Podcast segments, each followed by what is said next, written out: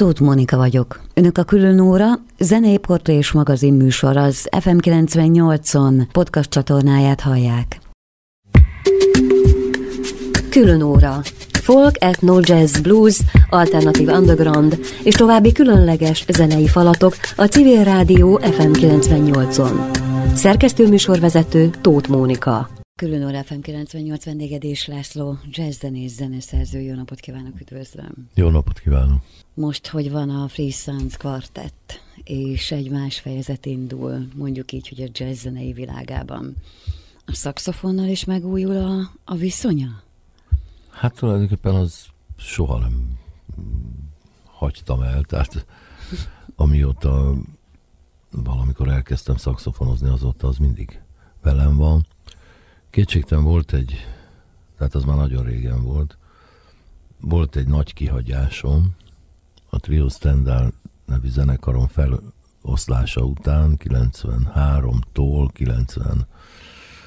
96-ig, majdnem 7-ig volt egy nagy ö, vákum, mert valahogy én annyira felszabadultam, hogy, hogy már nincs zenekar, nekem annyira jól esett, mert igazából én zenekarosdit elkezdtem csinálni 78-tól a Dimenzió az első együttesemmel. Hát 78, 88, 90, nem tudom, 3. Most itt nem tudom kiszámolni, de azon 15 év, vagy, Igen. vagy még több. Nem, 15 év. Tehát 15 évig zenekarokat vezetni, előtte is persze zenekarokban játszottam, csak azok nem az enyémek voltak, jazz zenekarokban. Az volt a tanuló korszak, ugye a mindenféle nagy profikkal, akkori nagy profikkal játszottam. És nagy, nagy felszabadulás volt, hogy nem kell befoglalkozni. És mivel akkor beindult nekem egy ilyen nagyon erőteljes zeneszerzői időszakom, ami már tartott egy ideje filmzenékkel, meg mindenféle színházi munkákkal, de 93-tól ez nagyon felerősödött, és tulajdonképpen akkor volt a Sose halunk, meg a Nagy utazás, a Patika nevű tévésorozat, ami hát lényegében egy zenés, tehát ott ab, ab, ab, abban sok dal volt, és abból lemez is készült. És akkor belefogtam a Valahol Európába, a musicalembe. Mindjárt utána, gyakorlatilag a bemutató után elkezdtem a dzsungelkönyvét, mert az, az következő év januárjában. Szóval egy nagyon sűrű, nagy időszakot, ahol semmi mással nem tudtam foglalkozni, csak írtam és írtam, írtam a De és dolgokat. szerette, arról beszélt az elmúlt években. Hogy azért Ez rendben Hát, volt. na, na, hát ha nem szerettem volna, akkor nem csinálom. Hát, hát mérhetetlen izgatott, hát ezek nagyon nagy kihívások voltak nekem. A Valahol Európában az nem volt, nem az első ilyen zenés darabom volt, de az első nagy sikerű, máig tartó, tehát azt máig játszák, és az, az most már egy ilyen örökzöld lett, dzsungelkönyve is. Tehát, de azért ez egy nagyon veszélyes nagy vállalkozásnak tűnt akkor, mert, mert ilyen mértékű, nagy, szimfonikus hangszereléssel, tehát ilyenfajta musicalbe én még sosem fogtam bele. Előtte volt már egy-két bukásom, de ahol viszont sokat tanultam.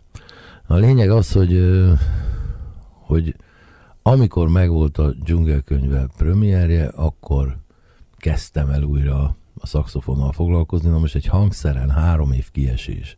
Valamiket néha játszottam, de hát nagyon ritkán. Az borzalmas. Na de várjon, Igen. nem vette elő? Vagy Szint- csak nem dolgozott szinte vele? nem. Nem, nem, nem gyakoroltam, nem vettem elő.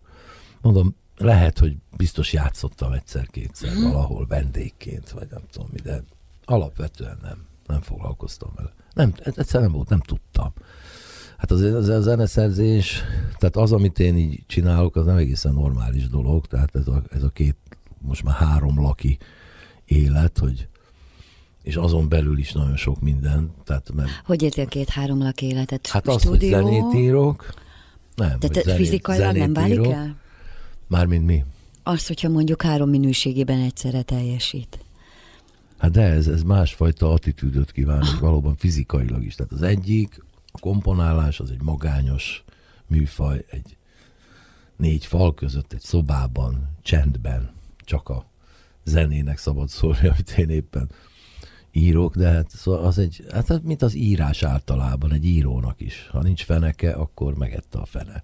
Tehát nem csak tehetség kell, meg, meg gondolatok, meg valamiféle íráskészség, hanem hihetetlen türelem és szorgalom. Mm. Tehát, meg, meg, meg, ez a, tehát, hogy bírni fenékkel. Nagyon sok tehetséges író így bukott el, vagy így, így nem lett aztán életműve, hanem volt egy-két könyve, amit összehozott, abból mondjuk az egyik nagyon jó volt, és akkor mindenki várta a következőt. De nem volt ö, türelme ülni, és ülni, és minden nap ülni, és csinálni. És, ö, és hát az zeneszezés ugyanilyen. Na most a, a, a játék, ugye a zenekarosdi, legyen az jazz zenekar, vagy rockzen, most teljesen mindegy, az meg egy gyakorlati műfaj. Ott egyrészt játszani kell a hangszeren, meg gyakorolni, másrészt menni, utazni, hangbeállni, leadni a koncert. Az egy fizikai munka is, az egy, az egy, egy, egy moz, állandó mozgásban lévés, egy nem tudom. Tehát nagyon elválik ez a, ez a dolog. És a három lakiságot úgy értettem, de ez lehet 15 lakiság is, mert mondta a stúdiózást is, hát igen, az is egy az teljesen is egy más műfaj, műfaj, teljesen más műfaj. Az meg olyan, mint egy munkahely, mert amikor egy valami lemezt vesz fel az ember, vagy tehát nem csak egy-egy számot, vagy egy musical, tehát akkor van, hogy egy hónapig, vagy két hónapig jár a stúdióban munkahelyszerűen, minden nap 10-től 6-ig. És az bírni kell, mert aztán közben még koncertezik is, vagy nem tudom, van más dolga.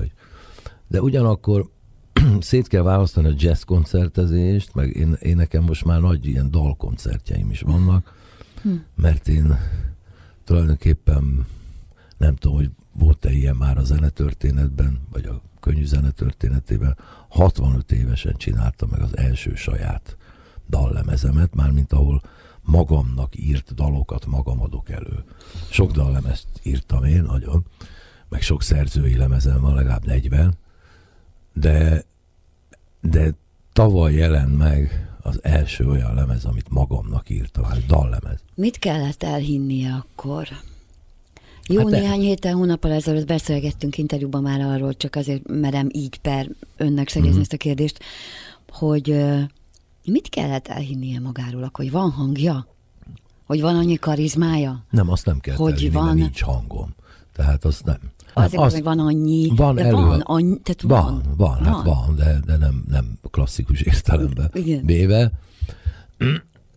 De hát klasszikus értelemben a sok-sok embernek nincs hangja, akit tulajdonképpen még a mondjuk a 19. század, sőt a 20. század első felébe, sőt az első két harmadába eltanácsoltak volna valami torok fülorgégészhez, hogy nézzék meg a torkát. Igen, mert szegény, igen, mit tudom, Tina Turner, hát egy a hangja van, vagy a, a Bruce Springsteennek, vagy a nem tudom kicsodának, tehát lehetne soha, vagy a Charlie-nak, vagy a, hát ugye, hogy ez, én, én meg sokakkal együtt nagyon bírom ezeket a Amiben van egyéni. Igen. Jó.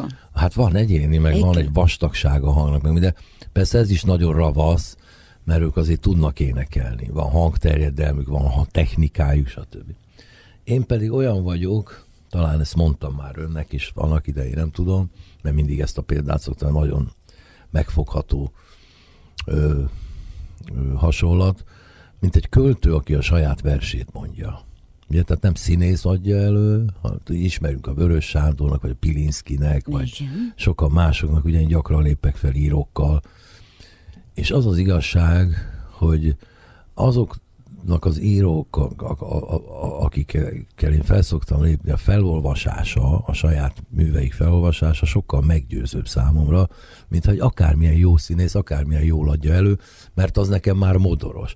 Tehát én annyira megszoktam az Eszterházit, hogy tőle hallom a saját szövegeit, vagy a Parti vagy az Ávadától, vagy a Spírótól, hogy én már nem, máshogy nem is szeretem. És a közönség is nagyon szereti, mert ők nagyon jól adják elő a saját írásaikat. Most én is talán így vagyok a dalaimmal, hogy a magamnak ír dalokat, amikről tudom, hogy én arra képes vagyok mindenféle módon hangterjedelemben is egyáltalán elő, el, el, elénekelni.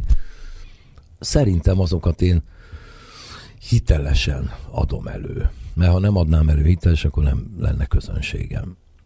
Márpedig ezek elég sikeresek, ezek a koncertek.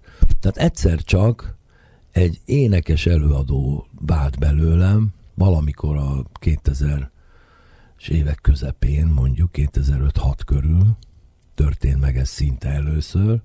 Lemezre már énekeltem dalokat egy-kettőt, de mindig csak egyet-egyet valahova. Egy válogatás lemezre, bónusznak, vagy mit tudom, egy filmzenémet én adtam elő esetleg egy dalt. Na jó, akkor lépjünk oda vissza. Amikor a legelső koncert előtt az a koncepció merült fel, hogy akkor az egész estét maga csinálja. Igen. Hát fölkértek. Mik voltak a kétségek, vagy mik voltak az hát, ellenérvek? Képes, hát az, azok, hogy képes vagyok én hitelesen, meggyőzően, és mondjuk ki ezt a borzalmas szót, idézőjelben borzalmas szórakoztatóan előadni, mert hát ha a dal nem szórakoztat, akkor szart se ér, nem tudom máshogy mondani. Ne legyen sznobok, tehát egy dalnak három perc alatt kell körülbelül legyen négy, ha már egy hosszú dal, hatnia. Ha ez egy ilyen műfaj. Ha nem hat, akkor megette a fene. Mert már lehet, hogy még egyszer nem hallgatják meg. Tehát rögtön. Rögtön kell hatni, ez olyan, amikor elmegyek egy színházi előadásra. Ha ott akkor az az előadás nem hatott rám, és nem győzött meg engem, nem tetszett, akkor vége. Nincs, nincs, elmehetek még egyszer meg, de mi mennék el, hát ha egyszer nem tetszett. Most ugyanez van a dallal is, tulajdonképpen, egy koncerten. Úgyhogy hogy, hogy, hogy én azt gondoltam egyszer csak, hogy én ezt meg tudom csinálni. De ez egy ugyanolyan kútbaugrás volt, mint az előbb említett, amikor az ember először csinál filmzenét, és nem tanulta. Ma már azt hiszem tanítják, de akkor nem tanították Magyarországon különösen. Vagy először csinál musicalt, és vár rá egy egész színház.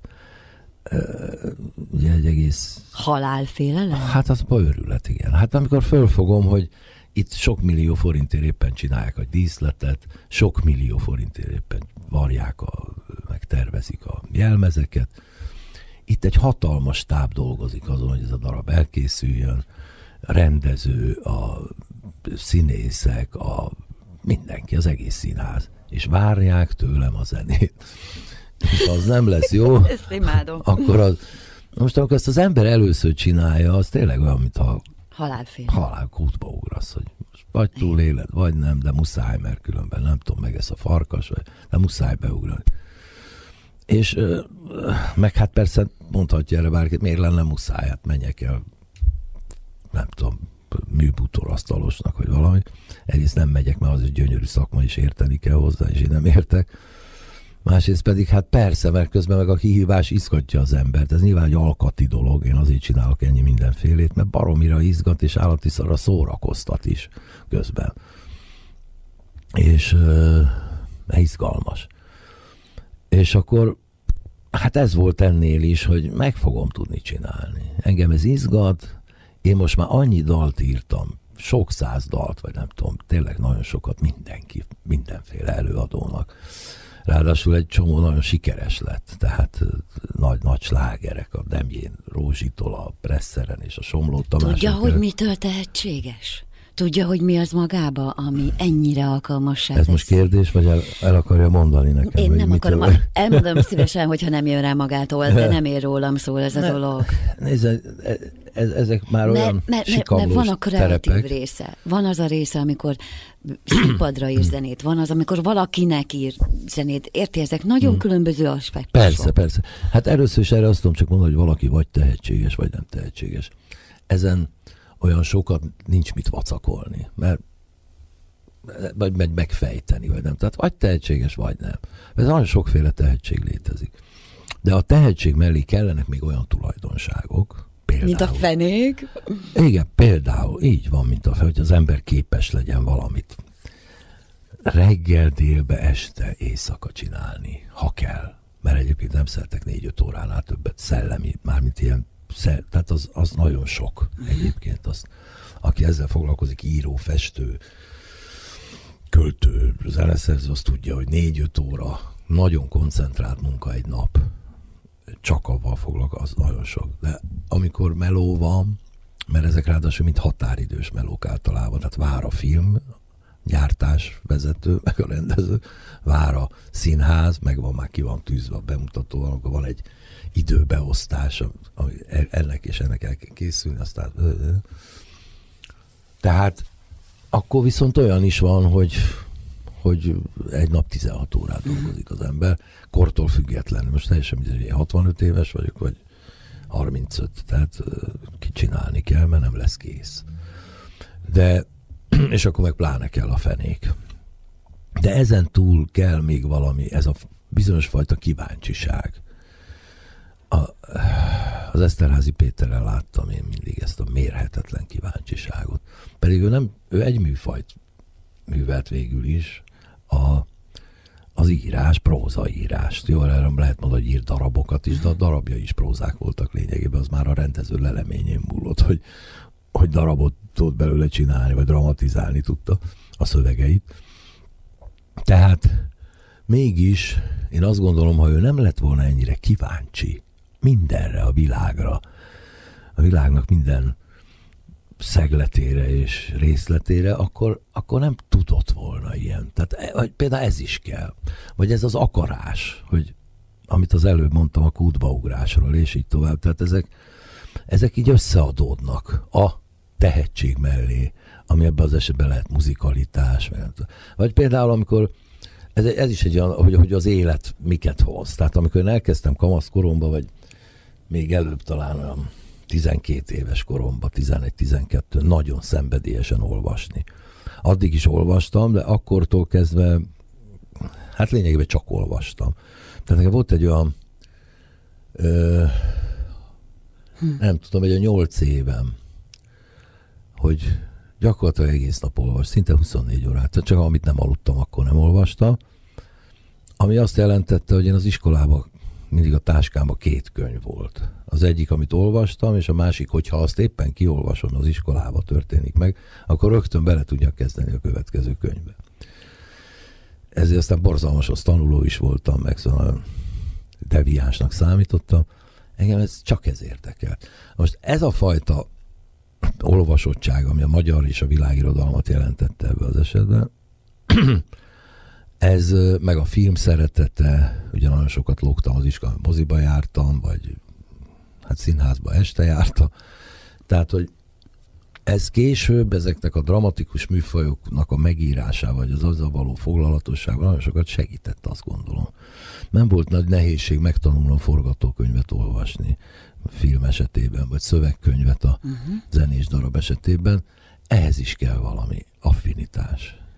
De ez például adódott ezért, mert volt egy ilyen múltam. Egy... Alapjában mivel azért találkoztunk, hogy a Capricsit majd bemutassuk a hallgatóknak. Úgyhogy egy, de most tekintve Még azt, hogy mit beszéltünk Igen. Róla. De most tekintve, hogy eljutottunk oda, ahová hmm. valami fajta áttekintésben, egy tud cantabile, melyik legyen, vagy az invenzione? Legyen az. Az invenció. Én mindegyiket szeretem.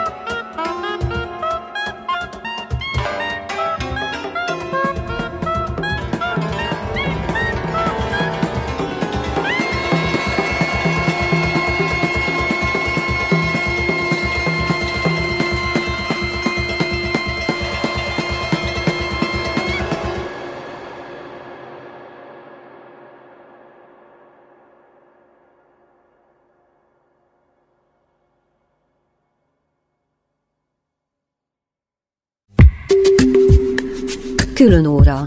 A Külön óra FM 98 vendégedés László jazz zenész, zeneszerző, na és most már nem tudja mit. Majd menet közben belecsempészük a kapricsit. De azért az még érdekelne a múltból, vagy a fejlődésből, hogy mitől annyira nagyon eretnek gondolat az, hogy mondjuk azt mondja, hogy akkor a jazzben idáig tartott a kötött pályás, múlt, innentől kezdve pedig azt mondom, hogy ami az improvizációban megszületek, itt van, úgy, ahogyan van, vegyétek és vigyétek. Uh-huh. Hát ez tulajdonképpen nem egy eretnek gondolat, még csak nem is a forradalmi. Miközben már hogy jazznek van egy része, ami, ami erre épül. Hát hogy ne, és nem egy gyakori dolog.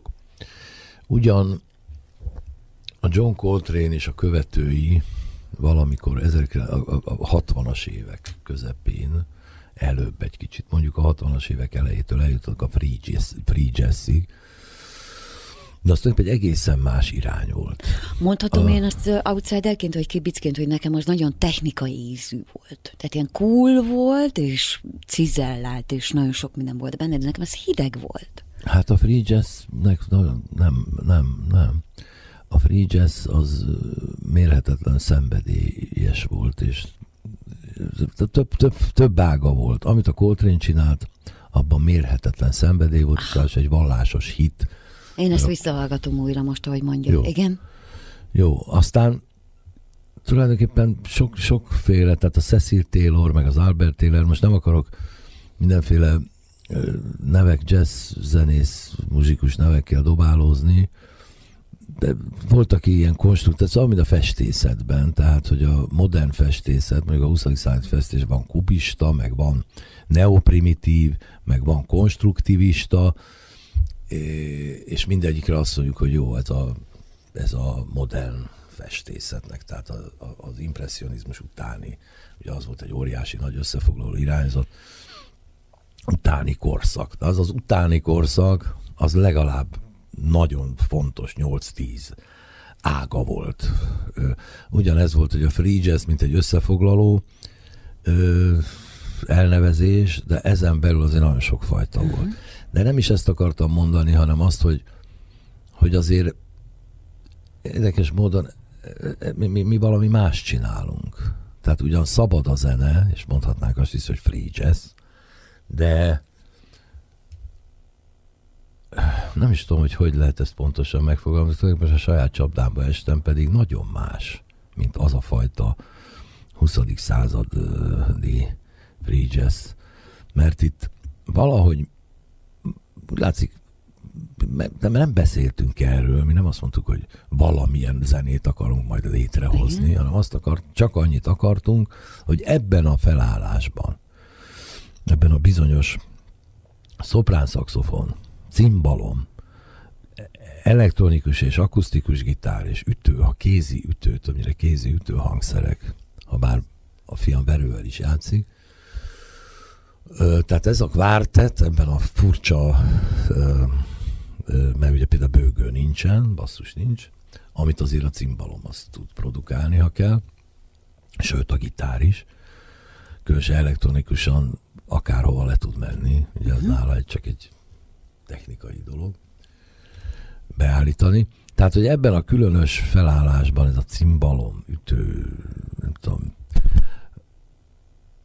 mégiscsak valahogy öntudatlanul ö, tulajdonképpen darabokat kreáltunk. Darabokat hoztunk össze teljesen spontán és esetleges módon. Mióta vannak együtt? Pár éve? Évek óta ne. találkoznak össze-vissza? Össze-vissza ismerik... találkozunk évek Igen? óta, de ez a zenekar ebben a felállásban pontosan így, lényegében egy év. Egy év. Igen. Vagy, hát, nem is tudom. Talán. Tehát a Free uh, Sounds Quartetről beszélünk. Igen, ez Önről, a bizonyos... Lukács Miklósról, Dés Andrásról, Fenyvesi Mártonról. Igen. Mert uh, van egy olyan része a táncnak, a táncszínháznak, amikor hosszú éveken keresztül együtt dolgozunk, csak semmi más nem csinálunk. Nincsenek koreográfiák, semmi más nincsen. A legtöbbször egyébként ez kontaktban, táncimpróban van ez nálunk. És nagyon ritkán megtörténik az, ami mondjuk egy Grotowski csapattal, hogy valahogy annyira megtörténik az összehangolódás, hogy abban a pillanatban, amikor azt mondjuk, hogy na mostantól komolyan vesszük magunkat, akkor abban a pillanatban, mint a fémreszeléket a mágnes, ez csak összeáll a dolog. Ott van a minta, és kész. Igen, igen, tehát értem, amit mond, és valóban valami ilyesmiről van szó. Egyszerűen, aki meghallgatja ezt a lemez, az darabokat fog hallani, ugyan utólag elnevezett darabokat, mert a címet nem lehet előre megadni annak, ami még nincs. Mm. Ugye, tehát kompozíciók nincsenek, témák nincsenek, tehát nem, nem nevezhetem el előre. Viszont utólag nem volt olyan nehéz.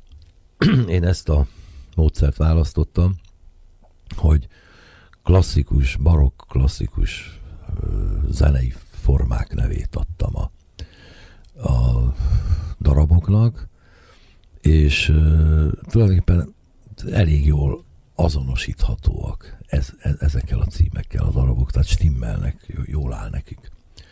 És akkor így címmel, pontos címmel hmm. ö, darabok születtek, amiknek a nagy része az majdnem, hogy tehát még az szinte az esetlegesség se érződik benne, olyan, olyan kom- kompozíciós dolog született belőle, forma, kialakult egy forma, megszületett egy forma, ami nagyon klassz dolog és nagyon izgalmas, de ugyanakkor mégis attól élő, és attól van valami izgalom benne hallgatni is, nekem is máig, mert mindig úgy meglepődöm, hogy nézd, ez, ha, hogy, jött, ez hogy jött össze, hogy, hogy így együtt vagyunk, hogy ilyen jó reakcióink vannak, meg nem tudom én, hogy ez, ez átjön. Tehát a, annak a együttjátéknak az izgalma, a esetlegessége, az a nagy koncentrációs figyelem, ahogy, ahogy folyamatosan figyelnünk kell egymást, és, és haladunk valamerre, és követjük egymást.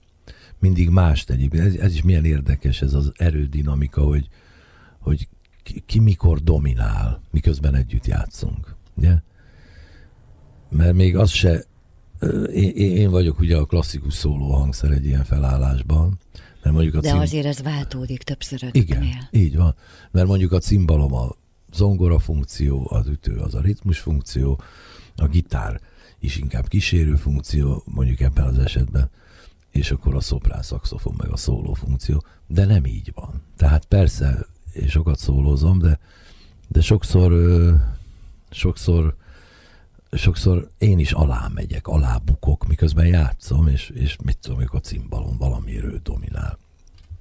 Mert úgy alakult, és úgy jó, és uh, például olyan is van, van egy darab, amiben nem is vagyok az elégiába. Mert egyszerűen elkezdték játszani, a Lukács Miki kezdte, a, a, csak mindig az óramutató járását meghatároztuk, hogy min, min, minden darabot más kezd mindig. Legalább az legyen meg, hogy valaki elkezdi. És uh, hallgattam, hallgattam, nagyon élveztem. Egy nagyon szép drámai ballada, azért is lett eléggé a címe, és nem tudtam beleszólni. Uh-huh. És, és olyan is darab is van, ahol a Andris, a, a ütőhangszer nem tud beleszólni, vagy olyan is van, hogy a... Rondó? Ütőhangszer a rondóban? A, nem, én kérdezem, hogy melyik volt az? Amiben az Andris? A Andris nem... Hát nem tudom, meg kell nézni címeket, vagy talán eszembe jut. Tudom, Bagatelben. Uh-huh. Tehát adagyóban se nagyon. Az, például, az adagyóban például a gitár is alig, tehát az, az úgy alakult, hogy egy szakszofon, alapvetően egy szakszofon cimbalom duó. És az tényleg olyan, mint hogyha meg lett volna komponálva, harmónia menettel, dallammal, mindennel együtt. Tudja, hogy az a, a befogadónak, amikor valami úgy érinti meg, mint mondjuk engem például a Capricci, és nem is első pillanatra egyébként, mm. hanem nagyjából második, harmadik alkalommal állt össze nekem valami, amit mm. nem tudnék megfogalmazni, vagy nem is biztos, hogy kell, akkor az ember mindig fölteszi magának azt a kérdést, hogy ez biztos, hogy esetleges. És akkor megkapja rá a választ, hogy igen, babám, igen, mert így történt. De akkor utána tovább megy az ember a kérdésekkel. De valahol nem esetleges. És akkor hol van ez a szintje annak a dolognak, ami nem esetleges? Ezért kérdeztem, hogy most hol van a tehetség? Vagy hol van az egymásra figyelés? Vagy mik ezek a reakciók? Vagy hogy történik az, amikor az ember pont eltalálja a dinamikát, meg a ritmust, meg a pillanatot, amikor megszólal? Hát az a helyzet, hogy annyiban nem esetleges és nem véletlen, hogy ezt csak nagyon-nagyon jó jazzmuzikusok tudják csinálni. Ez például egy érvényes válasz. Hát igen, kicsit nagyképűen hangzik, de hát ez van, tehát tőlem, ezt mondhatná egy kritikus, vagy valaki hallgató. Tehát ez nagyon jó fül kell, nagyon birtok, tehát hangszertudás kell, és, és ez a fajta képes érzékenység, uh-huh. egyfajta zenei érzékenység, ami, ami ezt működteti. Ugye? És ez nem összetévesz, meg zenei intelligencia. Ez nem összetévesztendő az, az általános intelligencia, vagy az általános érzékenységgel. A, nagyon sok egyébként nem, mondjuk a Miles Davis, hát nem volt egy, hogy mondjam, Szóval egy vadállat volt. Egy, nem volt egy különösebben kedves ember. Igen, Igen, egy vadállat volt, és egy teljesen öntörvényű, modortalan, kellemetlen, szörnyű alkatú ember, viszont zen, a zenei intelligencia az meg elképesztő volt, ugye, és az érzékenysége. Szóval ezek, ezek nagyon érdekes dolgok. Ezt most nem tudom, miért mondtam, mert ezt csak zárójelben mondtam, hogy ha, nem, nem, nem biztos, azonos hogy a zenei intelligencia a, a, a, az értelmi intelligenciával. Így van. Igen, de mondjuk ennek most ebben az esetben nincs jelentősége. Tehát, hogy ez kell hozzá. Ez kell hozzá. Tehát lehet kísérletezni, de bárkinek csak hmm. vigyázni kell. Capricci 2019 Adagio.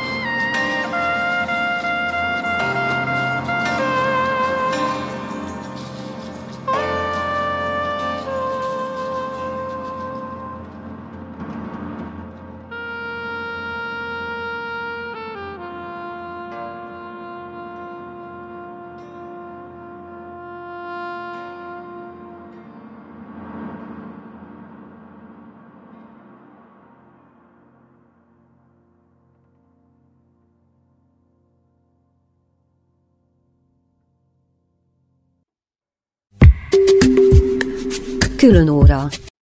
A külön óra FM 98 vendége Jazz László. hát lehet így is. Ez szép. Tehát Dés László, meg um, itt van velünk most a Free Sounds Quartet, a Capricci 2019-es legelső albuma, én már megelőlegeztem önöknek. Hmm. Dés Lászlón kívül Lukács Miklós cimbalommal, Dés András ütőhangszerekkel, Fenyvesi Márton gitárral, amit most azért mondok el önnek, mert hogy az Edegio előtt azt mondta, hogy figyelem, reakciókészség, technikai tudás, hangszertudás, zenei intelligencia.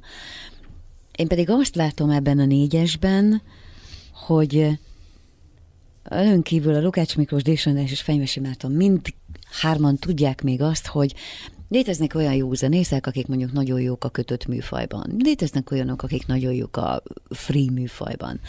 Az, hogy a kettőt mind a kettőt tudja művelni, az már viszonylag ritkább. Az, hogy ezt a kettőt tudja váltogatni, ne adj Isten mondjuk másodpercről másodpercre, vagy percről percre, na az már a legritkább. Mind a négyen ilyen szinten vannak birtokában a zenének. Akkor, amikor Dés András vagy a Lukács Miklós felismeri, hogy összejött egy tutti, hogy megérkeztünk egy közös pontra, akkor mélységes alázattal dobják el a szólisztikus free szándékokat, és beleállnak alázattal abba, hogy megtalálták a közös pontot.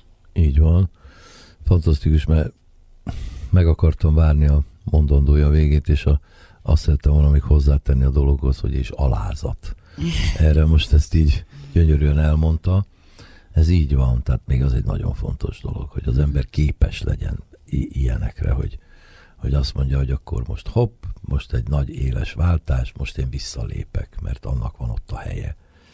Tehát ö, ö, visszalépni is, vagy háttérbe vonulni, vagy, vagy elhallgatni is tudni kell valóban kell. Az egészhez egyébként kell egy alázat, mert ez nem a janiskodásról szól, meg nem arról szól, hogy a, a jazznek van azért egy ilyen tulajdonság, ez a verseny, ez a, ez a tulajdonképpen hangverseny, ugye, hogy na ezt kapjátok ki.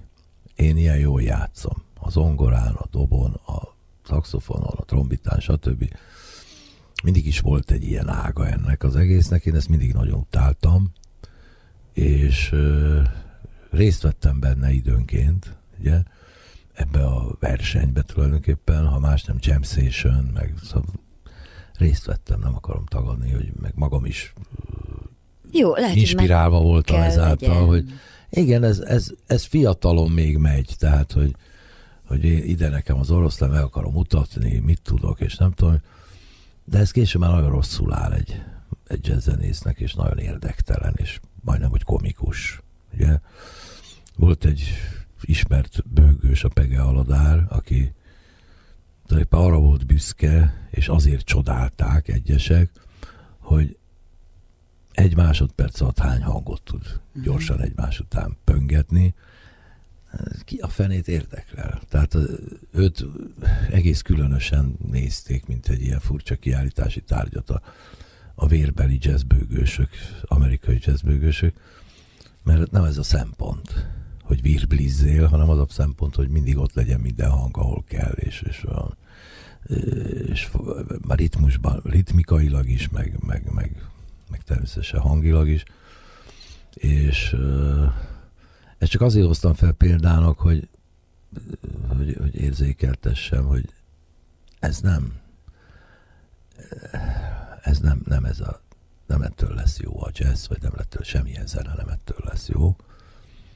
És mondom, bizonyos kor után, eh, ha ez még mindig szempont, akkor megette a fene az egészet. Nem, sokkal inkább azok a szempontok, amit itt az előbb felsoroltunk, és köztük az alázat is. Azt mondta pár nap ezelőtt eh, egy másik interjúnkban, hogy eh, készen voltak darabok, amikből aztán ez a sor ki lett válogatva, és Mármint, jó néhány... Föllettek véve. Föllettek véve, igen, és hogy jó néhány, hogy is mondta, hogy eltettem, vagy valami ilyesmit mondott, hogy nem, eltettem. Nem, nem, hanem az, az történt, hogy... Hogy mi van velük? Csak azt szeretném tudni, hogy azok... Amik nem van. kerültek a lemez? Igen. Hát azok még lehet, hogy ott vannak a gépen, de azokkal nem lesz semmi. Ennyi. Ez, ez, ez Amerikában úgy szokott lenni, hogy amikor meghal egy, egy ismert nagy jazzzenész, vagy akármilyen muzsikus, akkor eltelik egy pár év, és akkor elkezdenek vadászni a kiadatlan felvételek után. Hát, hogy nekem mennyi kiadatlan felvételem van. De valóban itt ez azért érdekes, mert itt nem egyfajta számot, kompozíciót, előre megkomponált kompozíciót vettünk fel többször, mint ahogy a Coltrane-nál, a Davisnél és a uh-huh. többieknél. Uh-huh. Számtalan ilyen levezt adtak ki, hogy a nem tudom, John Coltrane Naima című baladájának a nem tudom, hanyadik verziója. És mit tudom, My, My Favorite Things, nem tudom, hanyadik, 15. verzió. Azok is jók különben, és sokszor az ember nem is tudja, hogy mi alapján választották ki, milyen szempontok, hát biztos nekik volt igazuk. Mm. Minden esetre mi is úgy csináltuk, hogy mi két napra bementünk a stúdióba, és játszottunk körülbelül hát nem többet, mint öt órát, négy-öt órát. Naponta? Hát igen. Uh-huh. Az nem kevés egyébként, négy-öt órát i- ilyenfajta koncentráció. És akkor mindig felvettünk nem tudom hány darabot. Sokat. Egyik nap is, másik nap is.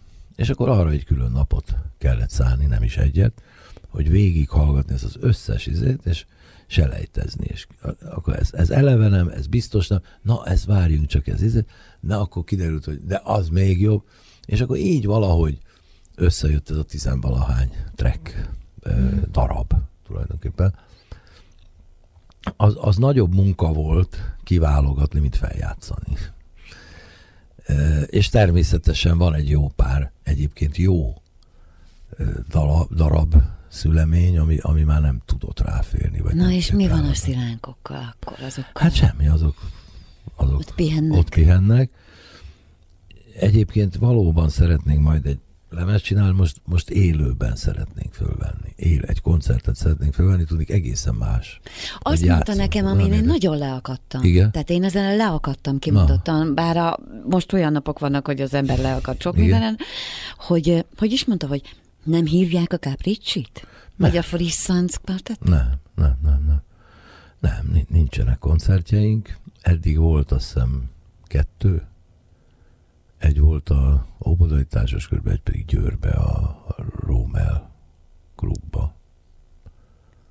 Aztán ez a két koncertünk volt, ami hát elég különös.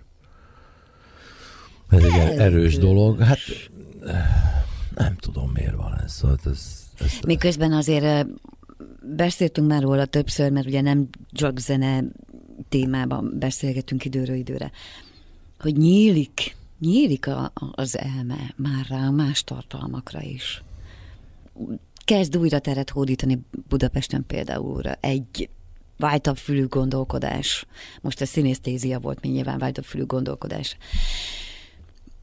Én így látom, de nagyon furán ja. néz rám. Nem nagyon vettem észre. Aha. De hát természetesen tulajdonképpen két egy dolog él igazán, azt hiszem a színház. Uh-huh. És annak minden bálfaja. Tehát úgy értem, hogy a zenész színház is, a könnyebb zenész színház, a nehezebb zenész színház, vagy a, mit a igényesebb, a úgynevezett, nem tudom, szemszetem ezt a kifejezést, amik művész színházak, is, tehát nem lehet jegyet kapni lényegében, hogy előadás valamennyire is megüti a mértéket, tehát jónak mondható, hmm. most nem a nagy előadásokról beszélek, hanem csak már nem lehet jegyet kapni. Amit mérhetetlen örülök, mert ugye nekem is mennek darabjaim hmm. színházakban, és egyébként is, tehát ez azért van valószínűleg, mert ez az egyetlen műfaj, amit nem lehet sehogy se pótolni máshogy. Nem, nem lehet. Tehát régebben még, ma már nem, de ugye ez volt a közszolgált feladata. Ez lenne például többek között, hogy felvegyen színházért, megörökítsen a örökké valóságnak, az utókornak. Ezt tulajdonképpen az előző rendszerbe 60-as, 50-es, 70-es évek, nem tudom, tehát évtizedekig csinálták, hát azért meg is vannak Kaposvári előadás, a legendás Kaposvári előadás. Megvannak. Megvannak, lehet még DVD-n is talán kapni. Tudom, mert nekem is van egy pár előadás, dolgoztam akkoriban, 80-as években Kaposvárot, és egy pár előadást én csináltam a zenét, dolgoztam az Aserral, a Lukács Andorral, és megvannak az elő, öngyilk, Erdman öngyilkos, az megvan. Hm. Egy nagyszerű előadás volt, egyébként az már 92-3, inkább 2, nem tudom. Tehát ez ma már nincs magyarul, de azt akartam mondani tulajdonképpen, hogyha a tévébe nézel egy színház előadást, akkor a 60-70 százalék, pont a lényeg vész ki belőle, valahogy az az élő dolog, ami ott ülsz, és ott születik. Na de nem mondja már, egy jazz koncert esetén pont ugyanezt mondhatom nektek, Így van. komolyan. Így van, de a koncertek nem mennek ennyire. Talán még a pop koncertek mennek, de igazából ott azért vannak pótanyagok, vannak a lemezek, vannak a videóklippek, a nem tudom mik. Színháznál ilyen nincsen. Tehát mondom, azért mondom, hogy az az egyetlen műfaj, ami semmit nem vesztett a népszerűségéből, semmit nem, nem vesztette el a közönségét, mint a könyv is szorul vissza, az egész lemezipar az összeomlott már rég, és itt tovább. Tehát ez nagyon érdekes, hogy ez a, illetve nem olyan érdekes, mert az előbb indokoltam meg. Hmm. Szerintem ez azért van. Minden más műfaj az, az, az nagyon nehéz helyzetben van. Hát a jazz az meg különösen. Nem is nagyon támogatják a jazz minimálisan, nincs jó helyzetben, miközben felhívom a figyelmet, hogy Magyarországon a lélekszámhoz képest valami elképesztő magas arányon sok jó, nagyon-nagyon-nagyon jó európai és világszínvonalú jazzzenész van. Fiatalok, középkorúak egyaránt. Gondolja, nagyon. hogy van ennek valami oka? Gondolkodik rajta?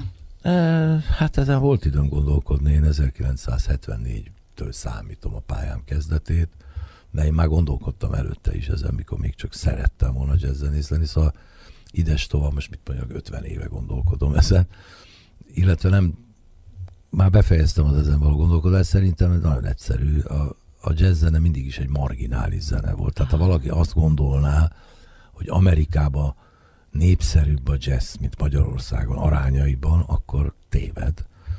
Nem véletlen járnak az amerikai jazzzenészek Nyugat-Európába, ha nem is Kelet-Európa, de Nyugat-Európába. Minden fejlett nyugat-európai országban, Olaszországban, Németországban, Franciaországban, Angliában, Spanyolországban évente, vagy csak, most csak nyaranta, mondjuk a nyaranta több száz és több ezer fesztivál van. Elképesztő mennyiség, a legkisebb, gyönyörű kis francia városba a legnagyobbakig, tehát nem, nem, tehát nem tudnának annyit játszani, és ezek nagyon jó pénzzel rendelkező, jó gázsikért, tehát gyakorlatilag átjön egy amerikai jazzzenész, és végig turnézza a nyarat, vagy nem tudom, májustól októberig, és kész. És tehát kifulladva hazamegy Amerikába, és piheg. Mert és a Capricci ott, ott maximum jazzklubba jár. Nem, hát ez kéne egy menedzser. Én, én biztos vagyok benne, hogy ez egy olyan színvonalú zene, olyan minőségű muzsikusok, akik bárhol megállnák a helyüket kéne egy menedzser, a darabjaimnak is kéne egy menedzser, mindennek kéne menedzser, nincsen. Nincsen. Tehát külföld, a magyarok külföldről szeretnek behozni sikereket, de nem ez a nagy feladat, meg nem ez a nehéz, hmm. könnyű. Hát azt, hogy a heged is a háztetőt behozni, és itt játszani sikerrel, hát ez már ki volt próbálva, tudjuk, az egy jó darab, mindenki nagyon szereti, vagy a Arthur Miller pillantása, nem tudom micsoda. Hmm. Igen, nem. Az a nagy dolog, innen sikert csinálni kifele magyar műveket, magyar darabokat, aminek nagyon ugye a két háború között a 20. század elejétől, vagy már a 19. század végétől egészen a háború, második világháború végéig nagyon nagy hagyománya volt Magyarországon, ugye? Persze jók is voltak a művek, nem azt mondom, nem azért most is születnek jó művek. Molnár Ferencnek több darabját előmutatták be Berlinbe, vagy New Yorkba, mint Pesten. Egy magyar szerzőnek, ez fantasztikus hát az operettekről nem beszélve, és így tovább. Egy óriási izé volt, szellemi export. Csak hát ezek ott foglalkoztak. Most meg nem nagyon foglalkoznak vele. Ez ilyen. Nagyon nem szeretném ezt a beszélgetést most ja, így abba de, hagyni. De én nem, nem, nem panaszkodom. Nem, nem Csak valami sem... helyzetet me- mesélek el, mert feltette a kérdést, hogy miért nem. Abszolút. Marionetta. Mm. Igen, egy ez kis clown lét a mostani igen. mondani valóhoz. Igen, abszolút, ez a marionetta. Ez marionetta. Egyszer olyan fajta zene alakult ki, mint egy ilyen kis jazz rokokó.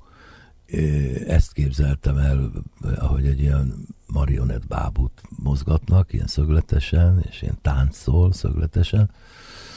És nagyon érdekes megfigyelni, hogy a cimbalom kezdi el ezt a játékot, én aztán beszállok ebbe a játékba, de a gitár, a Fenyvesi Marci egy, egy, egy valami olyan repetitív dolgot állít be a gitárján, amit hihetetlen, hogy hogy, hogy ö, veszi fel elektronikus gitárral ö, azt a fonalat, amit mi elkezdünk, és aztán az nagyon dominánsá válik. Van egy olyan pontja a számnak körülbelül a felénél, ahol megnyugszik, és újra elkezdődik ebben a, ebben a, ebben a gitármotívummal. Ezt érdemes megfigyelni, fölhívom a hallgatók figyelmét. Capricci 2019 Marionetta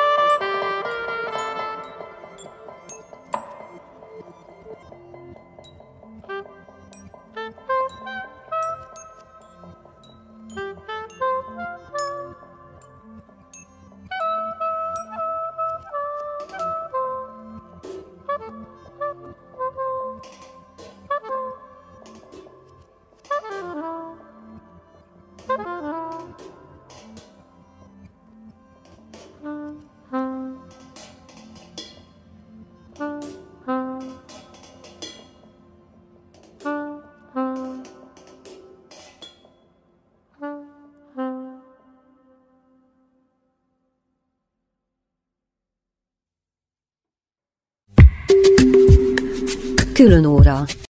A külön óra FM 98 vendége Dés László, de örülök, hogy nem Dés Jazz Lászlót mondtam. A Free Sons Quartetnek 2019-ben jelent meg a legelső, én úgy mondom, hogy a legelső olyan albuma, ami alapjában véve improvizációkból rögzített, megkomponált darabok íve. Ebből hallhatták most a marionettát. Mi van akkor, hogyha azt mondják, hogy most akkor Capricci, jöjjenek, lépjenek fel, egy óra, most mondtam valamit tényleg, rögzítik, és ott van a következő anyag. Hát akkor az van.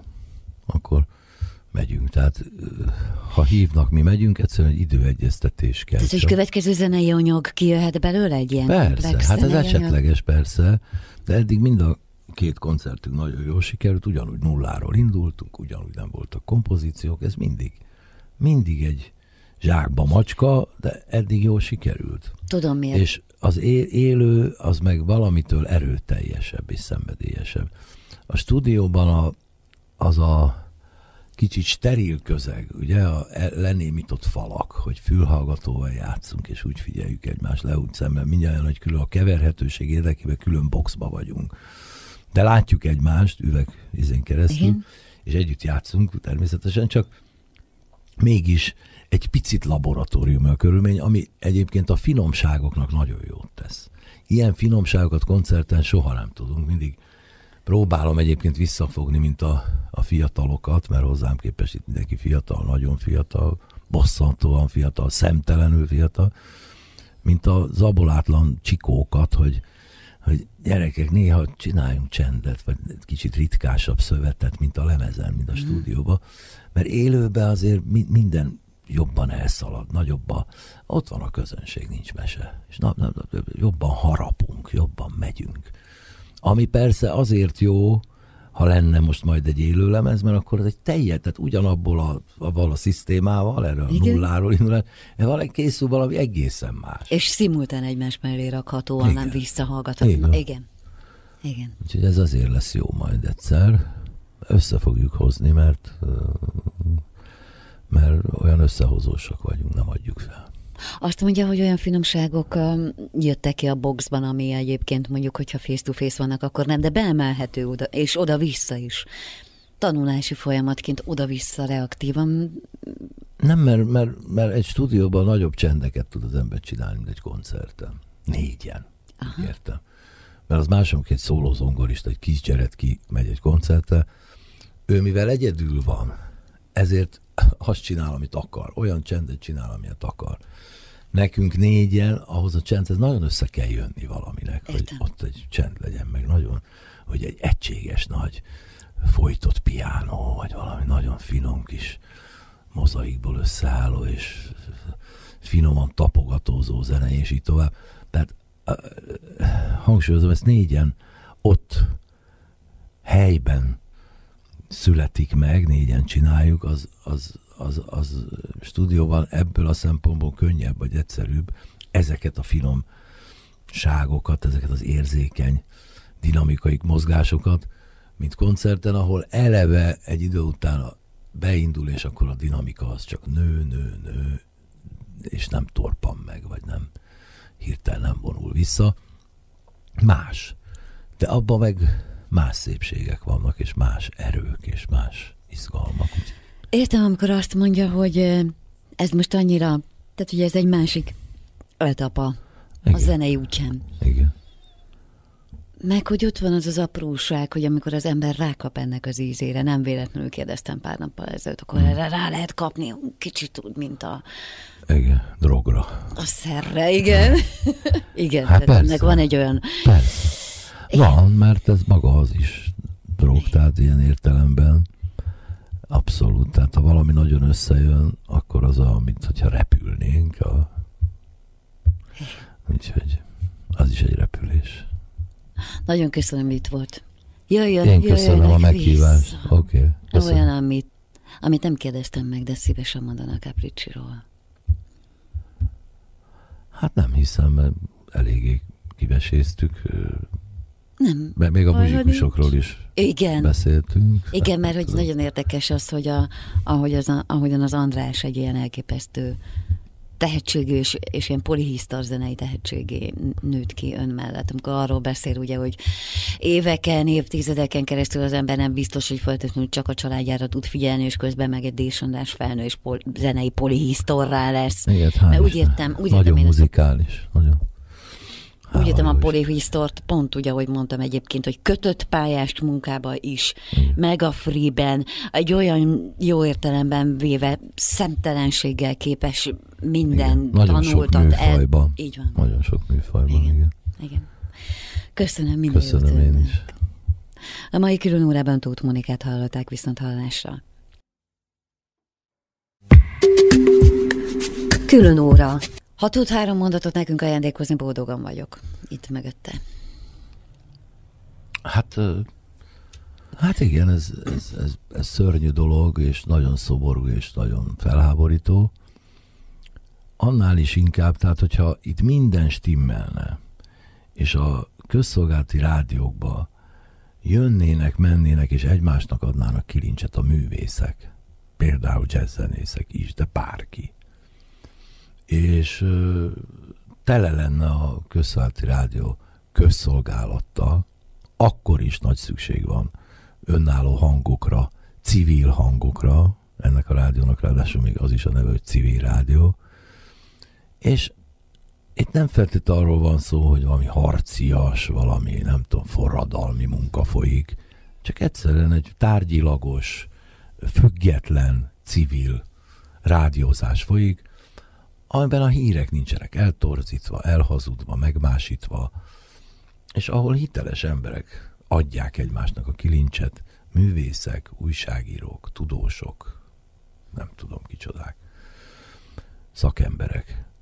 Hát erre borzalmas nagy szükség van, és hihetetlen a hatalom kis stílusége, mert itt nem arról van szó, hogy valami nagy üveg toronyház irodával rendelkező, ultramodern, elképesztő, százmilliós hallgatottságú, hatalmas rádióadó, hanem egy kicsi közösség, amelyik dolgozik most már 25 éve egy, egy ügyön és egy dolgon, teljesen mindegy, hogy milyen rendszer van éppen, vagy hát csinálja a dolgát. És nem engedik a dolgunkat csinálni, az tragikus, nem csak a rádióra nézve, és erre a konkrét esetre nézve, hanem az egész magyar társadalomra nézve tragikus. Az egész magyar civilizált világra nézve tragikus. Úgyhogy én nagyon drukkolok, hogy hát ha tudom, hogy hülyeség, amit mondok, de akkor is reménykedem, hogy jön valami olyan fordulat, ami valahogy helyre teszi ezt az egészet. Köszönöm. Köszönöm.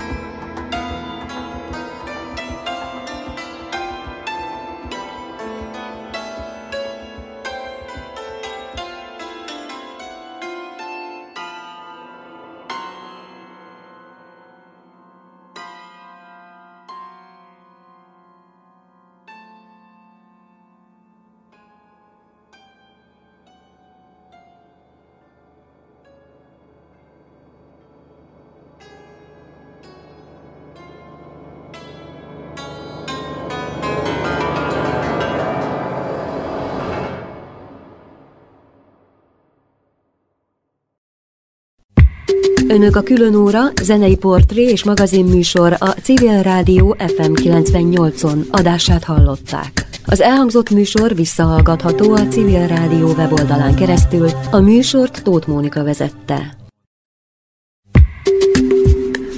Külön óra.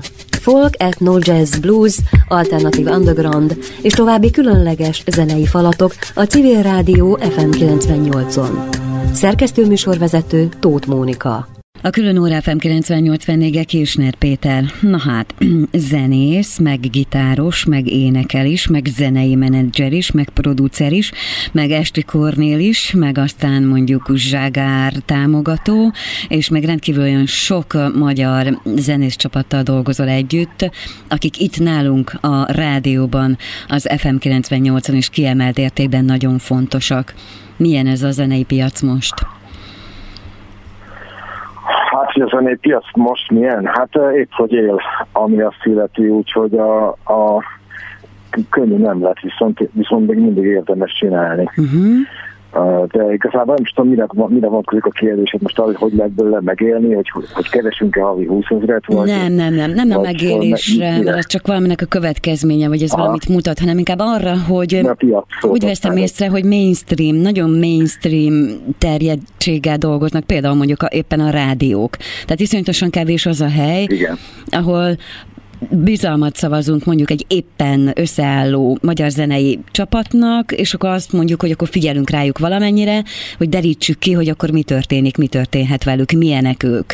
Nézzük meg. Tehát, hogy nem csak akkor foglalkoztatunk már valakit, mondjuk például a rádióban, amikor már bebizonyosodott, hogy mindent tudnak a világról, hanem azt, hogy akkor nézzük meg, hogy milyen az, amikor valami friss, nagyon friss. Hát igen, ez, ez tény, hogy az történt, és igazából ebben a leginkább a Petőfi Rádió utas szerintem, hogy, a, hogy, mind, hogy visszafoglalta a mainstream az összes terepet, ami, ami elérhető gyakorlatilag. Tehát uh, ahogy, ahogy fölcsillant a remény, nem tudom én, bő tíz évvel, vagy több, több is volt, az már 15 talán, amikor a Petőfi Rádió, mint zenei rádió elindult, akkor uh, szóval fölcsillant a remény arra, hogy nem csak a mainstream mert lehet hallgatni, és lehet kultúrát is közvetíteni, kultúrát, popzenét, és úgy mondjam, le is lehet majd közvetíteni a, a közrádióval, egyáltalán, egyáltalán a rádióban. Az, az a remény teljesen elhalt, és ugye a, gyakorlatilag a kisebb rádiókra maradt egyébként az a feladat, hogy kultúrát közvetítsenek a popzenében, mert így van az összes fontos lapok kizárólag a mainstream foglalkozik, és egyetlen, ami igazán megtehetné a közrádió, az se. Mm. Tehát az se foglalkozik a, a, a feltörekvő magyarokkal, vagy, a, vagy egyáltalán a kultúra terjesztésével, mennyire én látom. Hogy, hol tudtok egyáltalán megjelenni? Tehát, hogy most akkor menjünk bele, vagy menjünk egy ilyen mélyebbre. Mik azok a csatornák egyáltalán, ahol meg tudtok jelenni, ahol valamit bemutatnak, ahol figyelnek rád, rátok, és most akkor nem csak a, az új magyar zenei csapatokra gondolok, hanem mondjuk az Altar Undergroundra, mondjuk a Müller Péter uh, Sziámira, vagy Európa kiadóra. Hát én nagyon, nagyon sok rádiót nem tudok, mert ez szerintem kb. a klubrádió meg a civil, aki lejátszik minket, és a a, de különben ez, ez a, a, a Bródi Jánosra is nagyon viszont, de őre is gyakorlatilag ez hasonló érvényes, pedig ő, ő nem kezdő egyáltalán, amikor a fiam is a kezdő, igen. Szóval csak egyszerűen nem felel meg a, ennek a pop, ennek, a, ennek a igénytelen pop izének, mm-hmm. ami a, ami a közrádióban megy. Na de hát, a, igen? Vagy ami a, vagy ami a főrádióban megy. Na de hát akkor mondjuk mi lesz például egy FM 98 nélkül? Hát borzasztó, tehát azt mondjuk, azt mondjuk meg kéne úszni, tehát hogy úgy értem, hogy így az, hogy így az nem kéne, hogy ez megtörténjen. Tehát uh, ugye a, eleve, eleve a civil rádió szerintem állati fontos, tehát nem csak azért, mert, nem csak azért, mert, mert nem lehet normális zenéket hallgatni a, a, a főrádiókon. Más. Gyakorlatilag nem lehet megszólalni máshol. Állatira nem mindegy. És azért ezeket, a, ezeket az eladokat azért sokan hallgatják egyébként, tehát egyáltalán nem marginális dolgokról van szó. Uh, nem csak ezért, hanem azért is, mert, mert maga a civil, civilnek, civilnek levés, hogy így mondjam, azt szerintem, szerintem ez benne kell legyen a levegőben. Tehát, és ugye nekem ez érdekes hogy az egész, hogy a, kicsit azt, azt lehet látni, hogy a civilek vagy ellenségek lettek az elmúlt években, és az kicsit nekem olyan, mint a, mint amikor az ember munkácson lakott, és akkor lakott Szlovákiában is, meg Oroszországban is, meg Magyarországon is, hogy a civilek is se nagyon változnak, csak a kormányok körülöttük.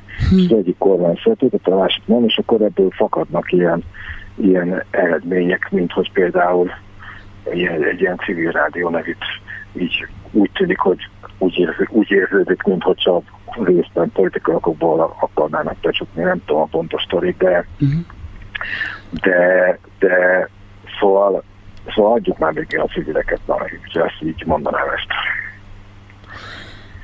Egy ilyen nagyobb körmondatban. Köszönöm szépen. Egy zenei összeállítás jön most majd tőled, tőletek részben régi anyagok, részben új anyagok, részben olyan magyar zenei csapatok, amik rajtad keresztül tűnnek fel akár. Köszönöm, hogy itt voltál, Kisnap Pétert kérdeztem. Viszont Én is köszönöm. Hello, sziasztok, sok sikert. Hajrá!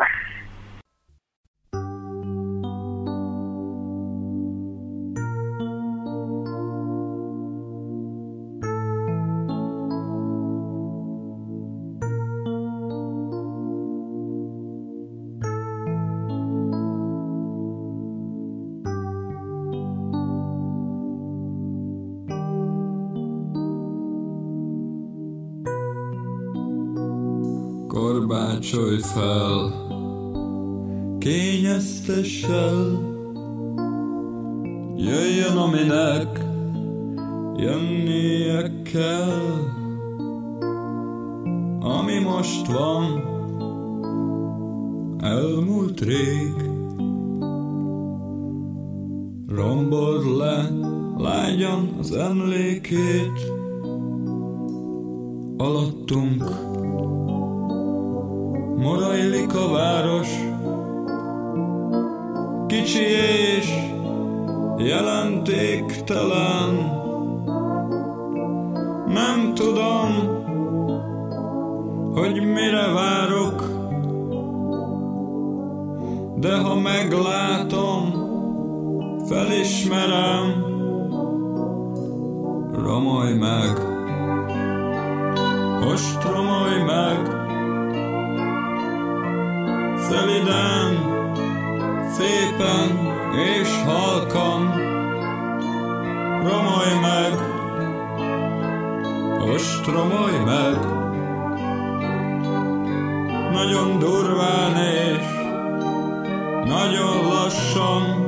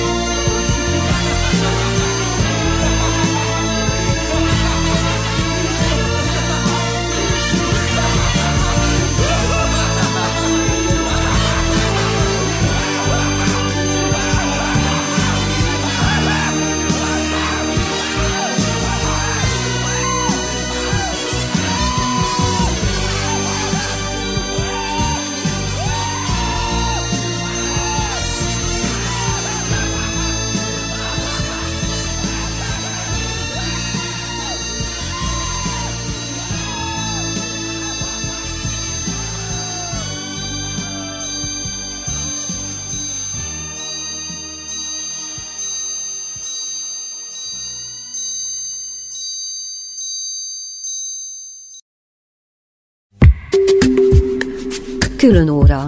Folk, ethno, jazz, blues, alternatív underground és további különleges zenei falatok a Civil Rádió FM 98-on.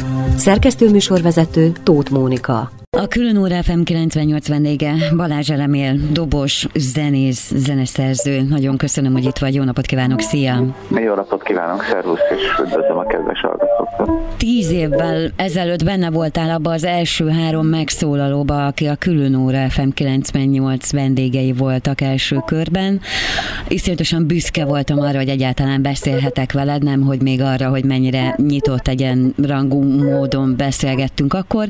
Megmaradt utána egy kapcsolatunk, ami során aztán például emlékszem arra, hogy jöttél hozzánk egy olyan kérdésben, kérdéshez, amikor Artisius Mahals zenei érdekvédelmi kérdések voltak éppen terítékem, mert hogy akkor küzdöttetek, vagy küzdöttünk a magyar zenei arányok, jogdíjak, szerződések ügyében, és most az a helyzet, hogy mi vagyunk egy furcsa helyzetben. Hogy alakult akkor a ti sorsotok Artisius Mahasz ügyben? Valamilyen szinten sikerült ö, ö, stabilizálni a, a dolgokat. Aránylag azt mondhatom, hogy pozitívan sikerült az akkori ö, összetartás, illetve szerintem mindenféleképpen hasznos volt. Na most nem biztos, hogy a legjobb ember kérdezem, mert hogy világhírű zenészként azért neked nagyon sok megjelenésed van, lehetőséged van. De ugyanakkor te hogy látod azt, hogy az olyan akár közösségének, akár kisebb rádiónak minősített rádiók, mint amilyen a civil rádió, hol van a helye a zenei szakmában, a megszólalásokban? Mi a karakterisztikája? Mitől egyéni vagy egyéni? Mitől tud egyénibb lenni? Értem, én azt gondolom, hogy csak onnan tudnám megközelíteni ezt a dolgot, ugye, a, ami, ami velem kapcsolatban érintett. Nyilvánvalóan ö, ö, ö, hallottam, hogy nagyon sokrétű és nagyon ö, ö, nyitott adó volt mindig a civil rádió. Én azt gondolom, hogy ö, ö, nekem kötelességem azt mondani, és ezt teljes jó szívből és őszintén teszem, hogy a civil rádió az mindig kiállt a kultúra mellett nagyon erős szinten, és természetesen a kultúrán belül a jazz is mindig rengeteg teret kapott. Azt gondolom, hogy ez nagyon fontos, és minden ilyen megjelenés nekünk, jazzzenészeknek nagyon fontos, hiszen azért meg mindig egy picit ö, mostohább ö, ö, légkör szerint ö, ö, vagyunk, mint más, másfajta stílusokban, vagy akár, akár ö, ö, ugye hát a populárisabb ö, zene nyilvánvalóan sokkal nagyobb média megjelenést kap, mint mi, és ezért nekünk nagyon fontos minden ilyen, ilyen, ilyen megjelenés, ahol, ahol egy pici teret is kaphatunk, és a civil rádió mindig kiárt a jazz mellett. Ezt azt gondolom, hogy, hogy minden jazzzenő számára nagyon fontos, és többek között itt természetesen nekem is, mivel hogy nagyon sokat voltam nálatok, úgyhogy nekem nagyon fontos ez a, ez a rádió, és azt gondolom, hogy nagyon örülnék, hogyha, hogyha még jó sokáig lehetne, vagy lenne. Hmm. Nagyon köszönöm, hogy itt voltál. Most egy zenei válogatás következik a régi, új zenéidből. Nem mellesleg, ott lesz majd egy picit mellettet petmeteni is, és akkor visszavárunk ide. Én azt mondom, hogy ebben az időszakban, amit inkább hívjunk most átmenet időszakának, idézzük fel, hogy mi történik, mi történt velünk, úgyhogy gyere, amikor tudsz az Én nagyon szívesen bármikor, és, és remélem, hogy még sokáig lesznek nagyon szépen köszönöm. Én is köszönöm. Balázs Elemér volt itt velünk a külön órában.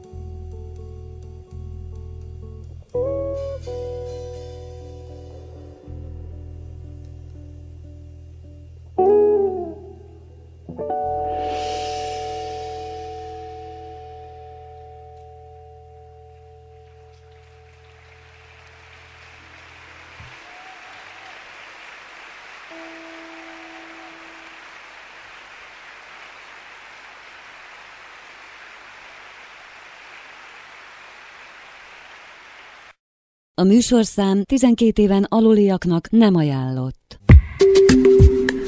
Külön óra. Folk, ethno, jazz, blues, alternatív underground és további különleges zenei falatok a Civil Rádió FM 98-on. Szerkesztő műsorvezető Tóth Mónika. A külön óra FM 98 vendége Beg Zoltán, mint szövegíró, dalszerző. Jó napot kívánok, szia! Szép napot, szia! A Beck Zoli féle rövidítés az egy ilyen brand, ami hozzátartozik a 30Y-hoz, vagy egyszerűen csak rád ragadt és kész? Hát nem tudom egészen pontosan, vagy hogy mondjam. Úgy képzelem, hogy a, valahogy elgondoljuk ezt a létezést, akkor biztos ez a Beck Zoli-ság az lett valami féle ilyen, ilyen állítás. Mm. És akkor annak vannak tartalmai, amiknek egy része talán nem is én vagyok. Minden esetre az van, hogy a, valahogy így maradt, hogy mit tudom én, az emberekre ráakad egy becenév, és hogyha egyre nyilvánosabb terekbe lépnek, akkor tulajdonképpen ezeket a beceneveket, beceneveket viszik, mondjuk a focisták egészen odáig elmennek például, hogy jó példát mondjak, hogy ők maguk a maguk hátára fölírják akár a becenevüket, és akkor azok maradnak. Az, hogy te szövegíró vagy, az valójában egyidős azzal, hogy egyáltalán zenélsz. Megtennéd azt, hogy egy pályaévet húzol a 2000-es évek eleje, és mondjuk 30 Y, aztán jóval később bezeg a kurva bekek, és hogy közben mi történik a szövegírósággal, illetve hogy miért lesz külön Beg Zoltán, tehát nekem Beg Zoltán mondjuk a szövegíró, a Zoli, Beg Zoli meg mondjuk a 30 y legyen így most ebben a pillanatban. Jó, jó, jó. Aztán majd hát, meg... milyen érdekes, hogy lehet egyből választani. Fel, ja. Felkínálja azt, hogy a, tulajdonképpen azt hiszem, hogy nem én döntök arról, hogy hogyan használódom mm. bizonyos értelemben. Egyszerűen ez van. Hű, azért ez szép mondat, igen. És ugye ezzel tulajdonképpen inkább azt mondom, hogy viszonyba kell valahogyan lennem, és amit kérsz, az meg félelmetes tulajdonképpen, mert a... De közben meg nem, mert annyira durván színpadilag szikár már-már az, amit szövegíróként végrehajtasz, meg még esetleg a kicsi írásokat is ide veszem, igen, és kaleidoszkópos, de közben meg prizma, tehát az egész dolog, sok minden van benne. Um, igen, azért mondom, hogy talán azért nehéz különösen ezt elkapni, mert egyszerre, egyszerre látod, ha elkezdtünk az olizással és zoltánozással foglalkozni, tulajdonképpen valami olyan választ kéne adnom arra, hogy áttekintsek hirtelen nagy jó kedvel 20 évet, hogy egyfelől nyilván az a 20 év, a, abból a 20 évből mondjuk 14-15 látható év van, és az előtte lévő 5 év kevésbé láthatós, az, az előtt, az előtt 20 év is kevésbé látható. Uh-huh. Miközben azok folyamatosan belejátszottak valószínűleg abba, hogy végül egyszer csak a, a, a nyilvánosságban megjelent egy, egy, egy szöveg egy fickó hangján. És ezt az egészet, ez, és, ez, erről, és egy ilyen kérdéssel nagyon korrekten akarnék válaszolni, akkor az lenne, hogy ráadásul ki kell kerülnöm ebből a helyzetből, és rá kéne tekintenem magamra valahogyan kívülről, amit persze sokszor megteszek, vagy hogy mondjam, hogy ilyen, van egy ilyen reflektált viszonyom ehhez, az, ehhez a történetemhez. Uh-huh. Ezért, ezért kérdezlek, mert ezt érzem, ezt a reflexió, önreflexió egyszerre az önreflexió végeredményét kitenni. Most ez egy ilyen, lehet, hogy bonyolult lesz, talán érteni fogod, és megpróbálhatnál erre reagálni. Ugye a műfaj, amit ebben a pillanatban csinálsz, szövegíróként, szólóként, unpluggedként, bármiként, az ugye egy olyan reflexió arra, ami eddig történt, valaminek a gyűjteménye, és közben meg folyamatosan új minőségek születnek akkor és ott abban a pillanatban, és közben ezzel meg visszatermékenyülnek mindazok a formációk, meg minden az, amit csinálsz. Hát az egyik oldalon azt mondom, alkotói oldalon azt mondom, remélem, hogy javarészt így van, és akkor marha jó. Ha, hogyha erre meg rá kell tekintenem, akkor meg valahogy az van, hogy nehezen tudom elválasztani a, a különböző színpadi, színpadi jelenléteket a sokféle benneállásban, mert tulajdonképpen nincsen sokféle benneállás. Amikor hanem, hanem azt hiszem, hogy akkor van valami akkor üzemel valami, hogyha, hogyha van, egy, van egy talán jól tisztázható, de nem definiálható, mégis valami, valami, valami világos egy, egy eredőjű dolog. Szóval, hogyha mit tudom én, a, játszom egy szerzői estet, vagy az azával játszuk a bekkeket, vagy, vagy a uh, resti koncertet játszunk, és a, a, a Mucsival dolgozunk együtt a színpadon, vagy vagyunk együtt jelen a színpadon, vagy akár egy ilyen interjú helyzet, amiben mit tudom én beszélünk, és talán ide venném még azt is, hogy akár egy egyetemi órám, vagy előadásom,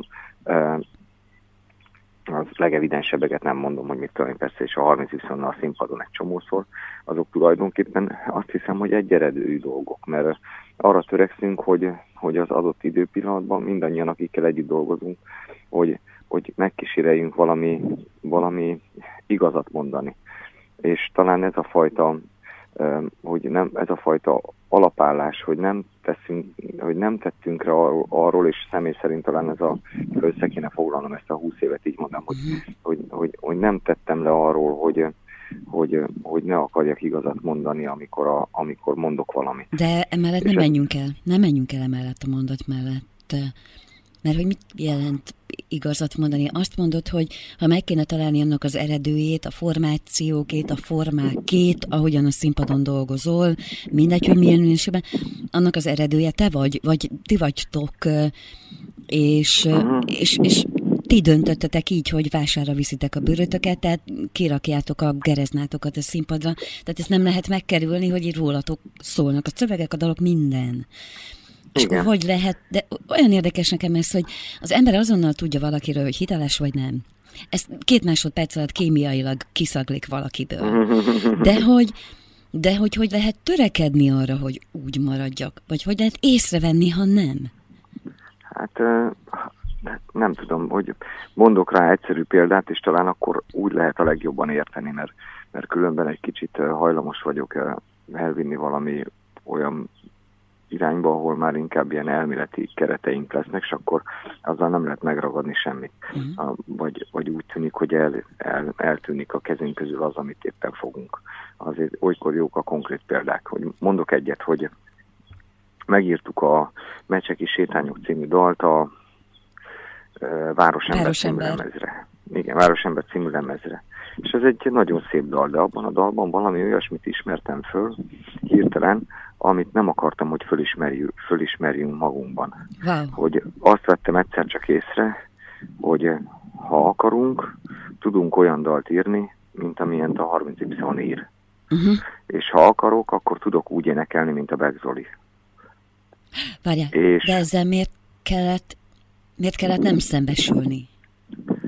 Hát a legtöbb eset, na, tehát hogy az a helyzet, hogy az a szembesül, az kényszerítik ilyenkor a hirtelen a szembesülést, hogy az van, hogy de én nem olyan dalt akarok írni, amit a 30Y ír, uh-huh. hanem egy dalt akarok írni, ami 30Y dallá lesz. És nem úgy akarok énekelni, mint a Begzoli, hanem, hanem én vagyok, hanem a Begzoliként akarok énekelni.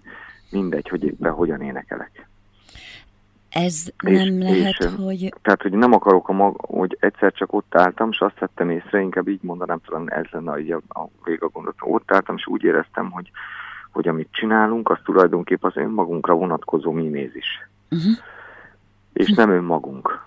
És ez nem jelenti azt, hogy szembe kell menni önmagunkkal, vagy nem tudom micsoda, de azt jelenti, hogy viszonyulnunk kell hozzá. És valami, abban a pillanatban valami elhamisodik egy dal kapcsán, azt nem tudom helyreállítani, vagy hogy mondjam magamban, miközben az egy nagyon jó dal, vagy mit tudom én, tehát hogy én, így mondanám, az nem rossz dal, meg mit tudom én, de abban a pillanatban úgy döntöttünk, hogy akkor szólunk az akkor még másként üzemelő nyilvánosságtereknek, hogy mi nem szeretnénk, nem, nem, oh, egy kartondoboz elindult itt mellettem közben, hogy mi nem, hogy mi nem szeretnénk azt, hogy ezt a dalt játsszák.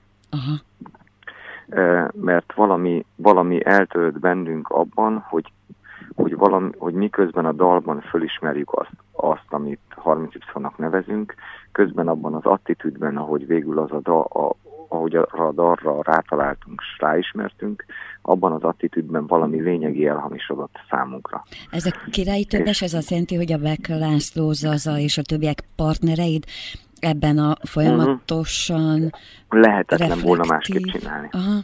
Tehát, hogy így én abszolút közösségiben, köz, hogy úgy mondjam, én köz, tényleg közösségi alkotó vagyok. Tehát, hogy az örülök, hogy hogy nagyszerű dalokat írhatok, örülök, hogy nagyszerű szövegeket írhatok, meg minden fenének örülök, meg, meg nagyon szeretek játszani, de éppen most hétfőn játszottam Szegeden egy szerzői estet, Sárközi papa, papa volt a partnerem mm. benne, és aztán másnap találkoztunk a zenekar tagjaival a próbaterembe, és a, és a papa arról mesélt a zenekarnak, hogy mennyire jó volt, mert ott, ott ült ezen az esten, mentek a, a történetek, dalok és a többi, és hogy, és hogy képzeljék el a többiek, hogy olyan volt, mintha együtt lettünk volna a színpadon.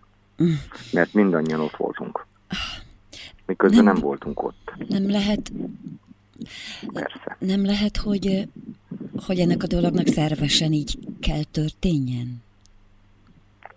De azt hiszem, tehát hogy így az az élményem, hogy, hogy én biztosan nem tudom máshogyan csinálni, vagy hogy mondjam, tehát hogy az a, az, a, az, az élmény, hogy, hogy, hogy, hogy együtt bírunk gondolkodni a világról, és persze sokféleképpen nézzük, vagy hogy mondjam, amikor, és azért mondom, ezt a begzolisággal is olyan óvatosan bánnék, mert az mm. van mhm. tulajdonképp, hogy, hogy amikor hogy amikor játszom egy dalt, akkor az, az nem egy kisajátító akarat, akarat kell, hogy legyen, hanem inkább arról van szó, hogy azt próbálom megérteni, hogy hogy mi az, amit mi együtt mondunk. Tehát a világból azt tudom igaz módon elmondani, amit, amit a 30Y tagjai együttesen mindegyikük, mindegyikük minőségénél más, mindegyikük saját minőségéhez képest máshogyan, de 30Y-ként igazán tud elbeszélni. És valahogy ezzel kell, ezzel kell ö, ö, együtt rezeknem, vagy ezzel kell találnom valami olyan azonosságot, ahol, ahol innen lehet a világra tekinteni. Ha én ha, ha ebből a világra tekintésből kihagyom a, a, az Ádit, aki a zenekar nagyszerű basszusgitárosa, akkor elkövetek valamit az egész dolog ellen, ami, amit nem lehet tudni pontosan, de valami, valami uh, valami elhamisodás élmény lesz benne, tehát hogy nem, hogy mondjam, hogy ezt le, jól lehessen érteni, az van, hogy nem arról van szó, hogy most akkor az Ádi véleménye is, meg az Zaza véleménye is, meg a papa véleménye is fölkerül a színpadra, és akkor ezeket én megpróbálom valahogy egy ilyen, egy Lehet, ilyen hogy kompromisszumban el, megszólítani. Lehet, hogy megfogtam valamit, tehát nem az történik, hogy különböző erők közös eredője, hanem uh-huh. az eredő a közös, amiből aztán mondjuk megszületnek a trekkek. Én azt hiszem, Akár. igen. Én azt hiszem, igen. Tehát, hogy valami ilyesmiről van szó, hogy, hogy és itt nem is, egy, nem is egyenként jelenünk meg abban, a, abban a, az individuumban, ahogy egyébként a világról gondolkodunk, vagy ahogy a világban bennállunk, vagy nem is tudom, a hétköznapiságunkban, hanem, hanem, hanem, a, a, hanem inkább arról van szó, hogy, hogy mindannyian értelmezzük valahogyan a magunk számára ezt a 30Y nevű dolgot, az alkotást, mint olyat, és ezek az értelmezésekkel, hogy találkozzanak aztán akkor, amikor a kifejezés, am amikor ennek valamiféle tényleg megragadható kifejezése lesz, mondjuk megszólal egy dal vagy megszólal egy hang, vagy elindul egy improvizáció. Az improvizációk is ezért a szerves része a 30 koncerteknek, mert ott is valami, hogy úgy szoktam mondani, hogy szélsőségesen, hogy tulajdonképp azért írunk dalokat, hogy mert a dalok, mert a dalok teremtenek lehetőséget nekünk arra, hogy együtt zenéljünk. Ha. Tehát, ha hogy valaki... igazából így valahogy így gondolom. Ha valaki először van a külön óra zenéport és magazin műsorban, akkor azért mutattunk tőle valami fajta zenét, hogy aki még nem ismer, akkor az így a fülével beazonosítson téged. Segíts nekem, mi legyen ez ajánl. Ha szemérmetlen perszónán lennék, akkor azt mondanám, hogy 2010 városember. Há, igen, például. Például. Jó ugye? ajánlat. Egyébként érdekes dolog, hogy pont a városember lemez és a városember dal kapcsán például ó, egészen váratlan barátságokat lehet kötni.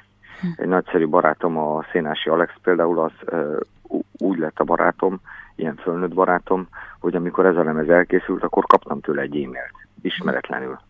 És akkor ez az e-mail az volt, hogy figyelj, szerintem e, a Városember talán a legjobb, legjobb dal, amit valaha hallottam, és e, ez a, nagyon szeretem ezt a lemezt, e, hogy segítsek abba, hogy ne szóljon a zenekar ilyen szarul. Gyönyörű. és, és, és ez érdekes dolog, miközben, miközben azt hiszem, hogy például a Városember talán az egyik legjobban producerált dal, mert pont a közben pedig egy másik nagyszerű ilyen producer srác, a, a Steve Sindelli, meg a, azzal, azzal állt elő, hogy ő sok dalt meghallgatott ebből a magyar pop kultúrából, és akkor neki tulajdonképpen ez a legjobban producerált dal, úgyhogy találkozunk, mi éppen miatt a dal miatt találkoztunk vele is. És akkor ő például a Bezzeg a kurva bekkek lemez kapcsán itt töltött velünk egy egész napot a, az azával, és dolgoztunk együtt egy dalon, a dalról való gondolkodásról, azt hiszem nagyon sokat tanultunk az alatt, az egy nap alatt, holott persze mondhattuk volna azt is, hogy hova kell minket már tanítani, mikor már nem hiszem, hogy ilyet mondtok. De miért nem mondunk, igen. 2010 Szóval, is, igen? Úgyhogy városember, ezt Városember.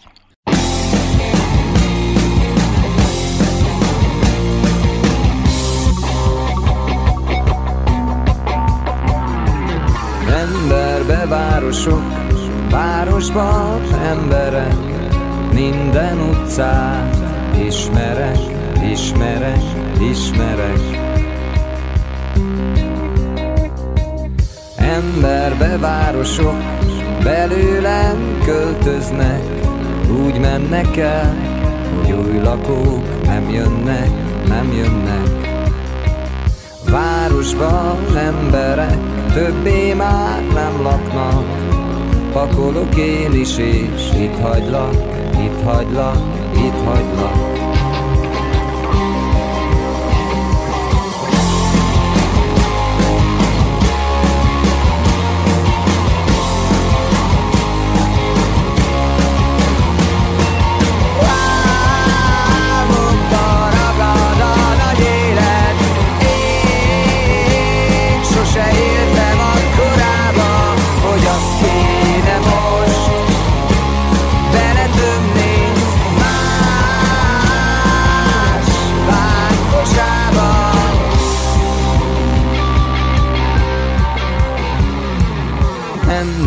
Városok, városban emberek, minden utcát ismerek, ismerek, ismerek.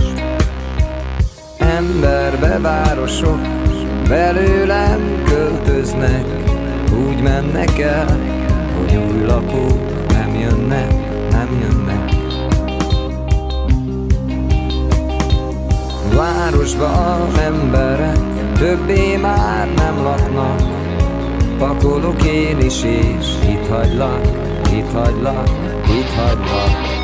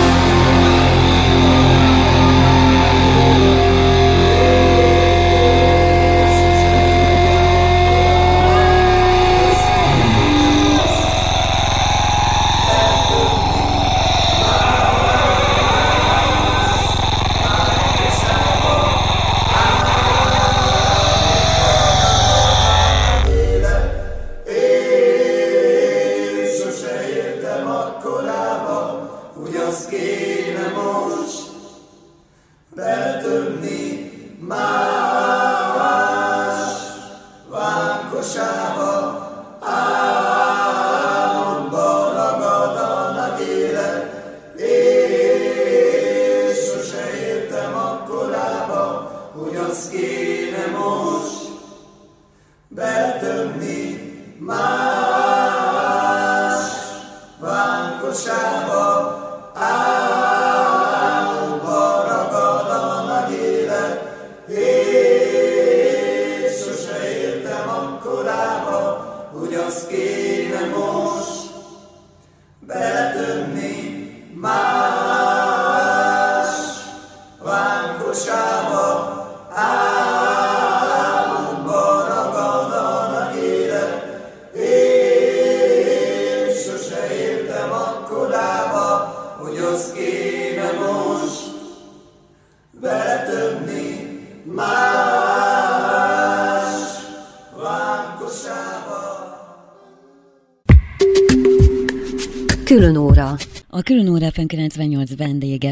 Zoltán és Beg Zoli.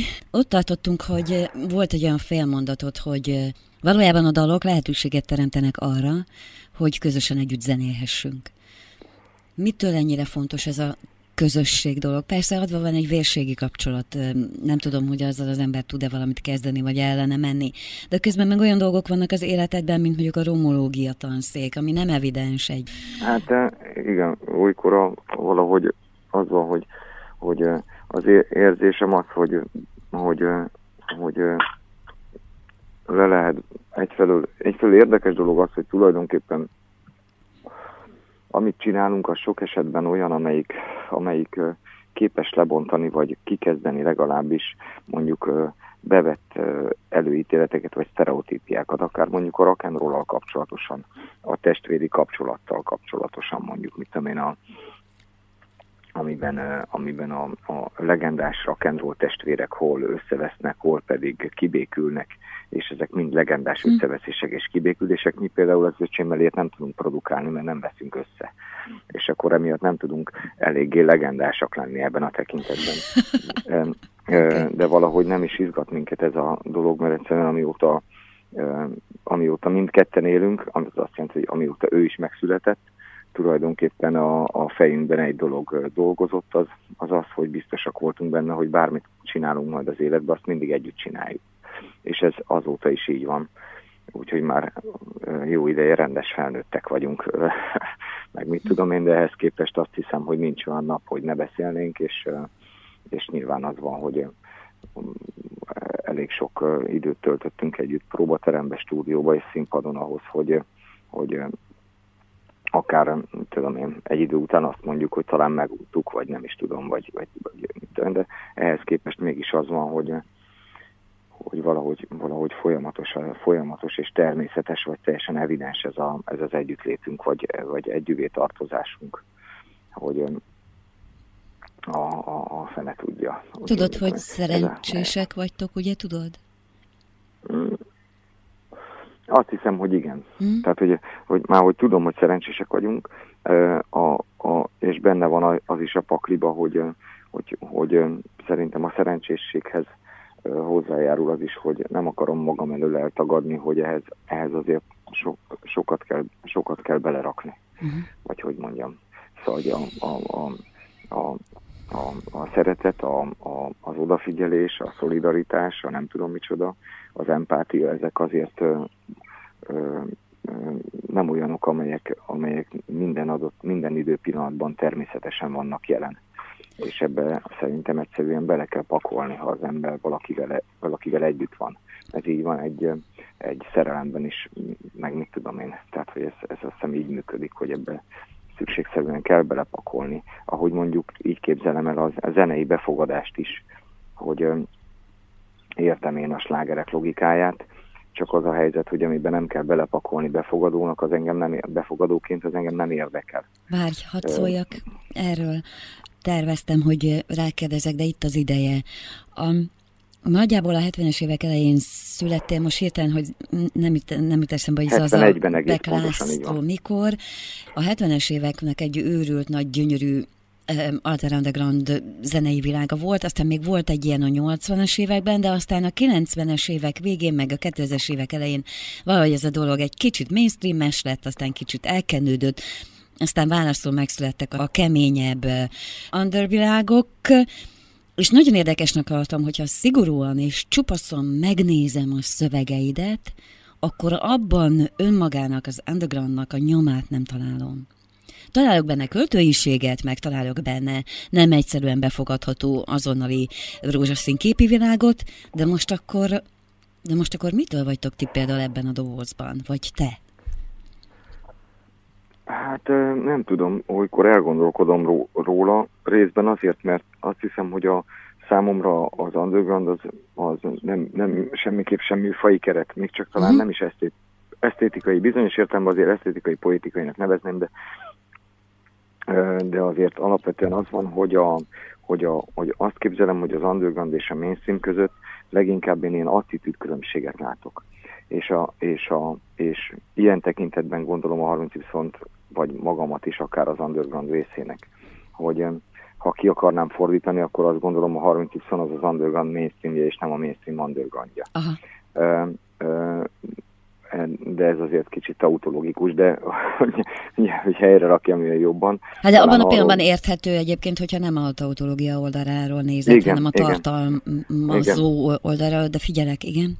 Hogy, hogy inkább az, az van, hogy, hogy, a, hogy a, a, a, az underground attitűdje az, az azt hiszem arról szól, hogy valamit tényleges tétre, a teljes, teljes jelenlétet tétjére játszva, valamit meg akarsz ragadni, meg akarsz ragadni a világból. Saját magadból, a, a világból, amelyikben mozogsz, a világból, amelyik rád tekint, és ezzel a megragadással tulajdonképpen egy, ö, magad is világot teremtesz. Ennek a világteremtésnek a kockázatával ö, és tétjével. Uh-huh. Ez az undergroundnak a lényege, amelyikben nincsenek külső pozíciók az alkotás során, abban a tekintetben mondjuk, hogy ez sikeres lesz-e, tetszeni fog. Olykor azt mondom a zenekarnak, hogy, hogy van olyan dalunk, ami nekem se tetszik, de hm. tudom, hogy így kell, hogy legyen. Ó, basszus kulcs. I- igen, bocs. E, és, és, hogy, és hogy, mert hogy nem az a tétje a dolognak, hogy tetszen. Nem, nem tetszeni akar. A mainstream az mindig tetszeni akar. Az underground meg mindig közölni akar, közdést akar, közdést akar létrehozni a világról nem tudja, hogy mit, tehát nincsen ilyen intenciója, hogy mondjuk azt mondom, hogy most arról akarok majd közölni, hogy, és ehhez írok egy szöveget, hanem csak azt a szöveget látom érvényesnek, ami közlést teremt. Csak azt a dalt látom érvényesnek, ami valamilyen módon közlést teremt. És, és ami meg nem teremt ilyet, az meg engem egyszerűen nem izgat. De akkor ez hogyan történik veled? Megszületnek a szövegek, vagy forszányok, vagy most ebből a szempontból mindegy is, bár azért érdekelne, hogy, hogy, hogy a gyökérnél ez hogy történik. És amikor ránézel, visszanézel rá, érzed, hogy érvényes közléstartalmú vagy nem, és kiszórod, ha nem? Hát kidobom, persze. Aha. Kidobom. Sokszor van az, hogy, hogy reflektáltlanul írok, mert nyilván abban az írás folyamatban van valami, indu, van valami eredendő indulat, amiből egyszerűen meg kell, hogy szülessenek az érvényes sorok és hogyha ez nincsen, akkor önmagában nem lehet kifundálni az érvényes sorokat, azok egyszerűen azok pont ebből a, ebből a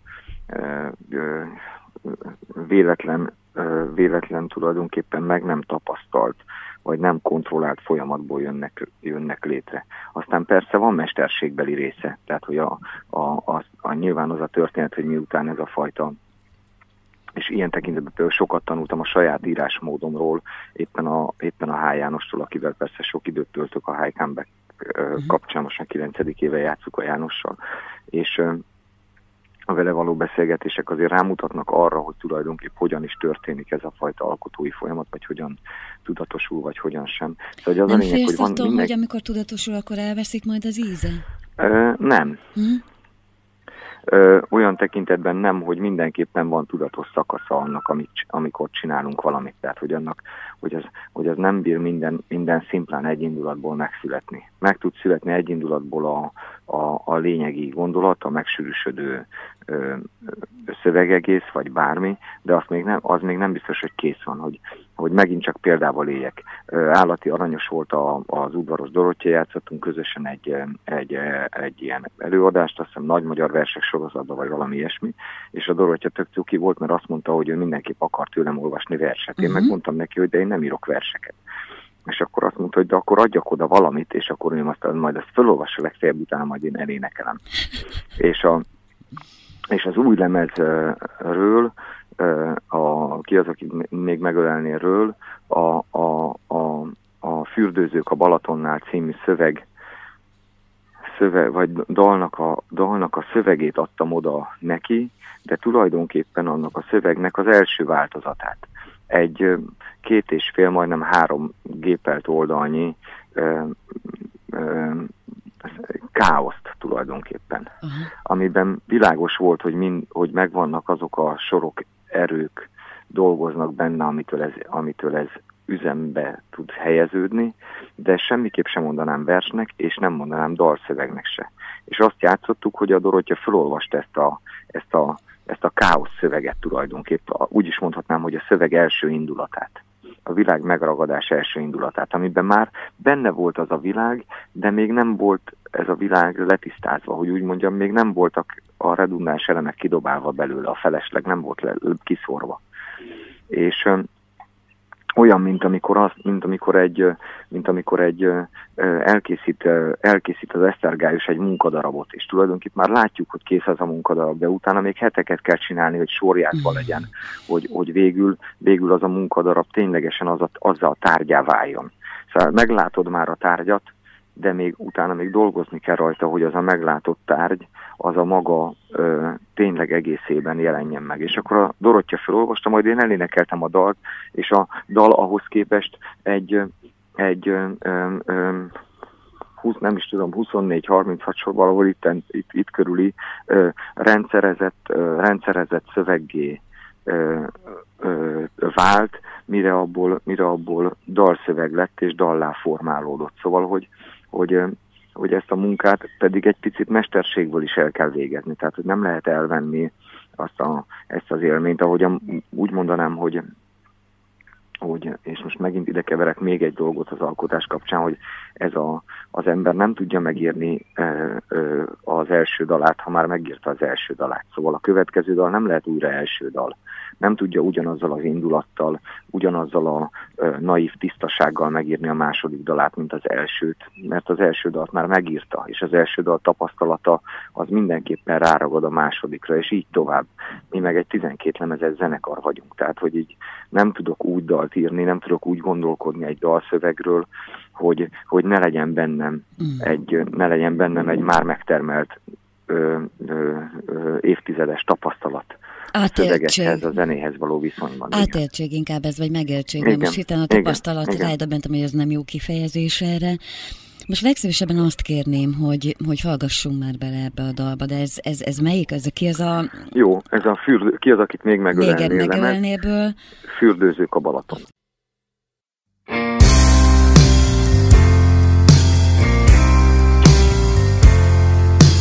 Honnan is tudná te azt, minek látod, mert amit te látsz, azt ő nem látja. Persze a tükre, a tükre mesél. Barátot persze neki is, a barátja a szemében lélek, a lelkét bámulja, a haját igazgatja, és úgy beszél. Vagy a tükörből vissza te nézel rá, és várod, hogy mondja a válla fölött. Este van, széthullott a kontya, kacsintanak rád az ördögök. Ajtóban állsz, na mi van, kitalálod az élet, mély víz, de te vezel. Nem úszol, mert túl nagy a sodra, elfogadod, de nem veszed el. Az ajtóban állsz, na mi van, kitalálod az élet, mély víz, de te vezel. Nem úszol, mert túl nagy a sodra Elfogadod, de nem veszed el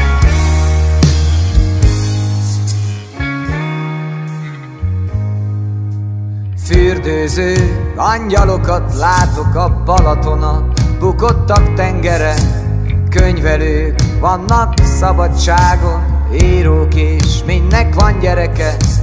Fehér hattyúk és zöld oroszlánok Hasalnak rajta a nők pár ducok Énák jéghideg homokban Foguk közt vágyak a sássusok Az ajtóban állsz, na mi van? Kitalálod az élet Mély víz, de te veszel nem úszol, mert túl nagy a sodra Elfogadod, de nem veszed el Az ajtóban állsz, na mi van? Kitalálod az élet Mély víz, de te veszel nem úszol, mert túl nagy a sodra Elfogadod, de nem veszed el. Az ajtóban állsz, na mi van? Kitalálod az élet Mély de te veszel Nem úszol, mert túl nagy a sodra Elfogadod, de nem veszed el. Az ajtóban állsz, ami van? Kitalálod a szélet Mélyvíz, de te vezel Nem úszol, mert túl nagy a sodra Elfogadod, de veszed el.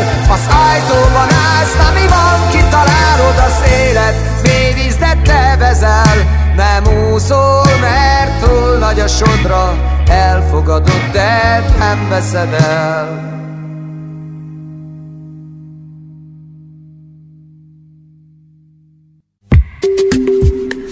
Külön óra. A külön óra FM 98 vendége Beg Zoltán és Beg Zoli. Ahogyan meghallgathattuk nagyjából mondjuk így a 30Y eklatáns darabját a Városember 2010-ből, aztán pedig még a fürdőzőket. Mondjuk belőled? Mondjuk ez már te vagy? Ostoba kérdés, tudom, de valamikor egyszer valaki fel kell, hogy tegye már neked, aztán lendüljünk is túl rajta. Igen, ahogy mondanám, nem tudom. Nem tudom, nincs válasz, menjünk tovább. Van válasz, ez a válasz. Tehát, hogy az a, úgy érteném, hogy, hogy nem akarnék ellépni a válaszadás elől, inkább azt mondom, hogy, hogy, hogy a, a, az, az, az énnek a megragadása az, az végtére is egy állandó folyamat. Uh-huh. Olyannyira állandó folyamat, hogy olykor azt érzem, hogy, hogy tulajdonképpen a saját énünk megragadása és az azzal való bánás végső soron a, a, az életünk egyik leghangsúlyosabb eleme, olyan ráadásul, amivel, hogyha egyszer már nem foglalkozunk, akkor valószínűleg vagy az életet, vagy azt még nem tudom egész pontosan, mert erről nem tudok beszámolni, de vagy az életet, vagy a, az élet lényeg, lényegi mozzanatát azt elvesztjük, vagy elengedjük. Amikor valaki azt mondja, hogy fú, ennyi idő telt el, és arra ébredtem rá, hogy nem is éltem, akkor az valami olyasmit akar jelenteni, azt hiszem, a, a, a legtűrökben és, a, és, a, és az idétlen televíziós sorozatokban, hogy, hogy valamit nem találtam meg valamit nem találtam meg magamban, valamit nem ismertem meg magamból, valamihez nem fértem hozzá, de valami belső szükséglet mégis azt súgja, hogy ez, hogy ez, nekem, hogy ez nekem kell, megjelenik valami identifikálhatatlan hiány bennem. Érzed? Így tudnék válaszolni talán erre a, arra, hogy én vagyok-e, nem tudom. Érzed ezt a hiányt hullámokban, ciklikusan? Szükségszerűen igen. Igen. Szükségszerűen igen. Uh, miközben, hogy mondjam, úgy képzelem el ezt az egész megismerő folyamatot, egy tegnap egy hallgatónk nagyon aranyos volt, azt mondta egy kurzuson, kurzuson ami éppen a, verszöveg, dalszöveg programatikájával foglalkozott. Varga Zoli tanár úr nagyon aranyosat meghívott a kurzusra, hogy a kurzus alkalomra, hogy beszélgessünk így együtt a hallgatókkal erről egy hallgató azt mondta, amikor erről beszélgettünk, hogy egy ilyen hermeneutikai magatartás az enyém, hogy állandóan ezt a, ezt a megér, megértés, értelmezés, akaratot, a megismerést napon helyezem központba. Önmagadra reflektálsz ilyen kőkemény következetességgel, vagy erre a megismerés folyamatra? Magamra, mint megismerőre tulajdonképpen. Oké, okay, mehetünk tovább, igen.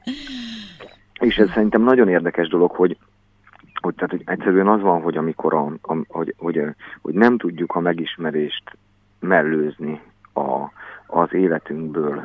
Ez egy állandó tevékenysége, azt hiszem, hogy az emberi az emberinek a természetéhez tartozik, hogy nem tudunk nem megismerő akaratokkal megjelenni a világban. Mindig, mindig ez a megismerés van, de közben nem lehet azt elfeledni, hogy ez a, hogy ennek a megismerésnek folytonosan mégiscsak az illúziójában vagyunk. Szóval, hogy mhm. hozzáférni valamihez, az egy állandó törekvésünk olyasfajta, olyasfajta lényegi, lényegi és szinte befolyásolhatatlan élményünk, mint mondjuk a, a szívdobogásunkra való hatás. Szóval, hogy azzal se tudunk mit kezdeni, dobog az ember szíves, nem tudja azt mondani az ember a szívének, hogy ne dobogjon.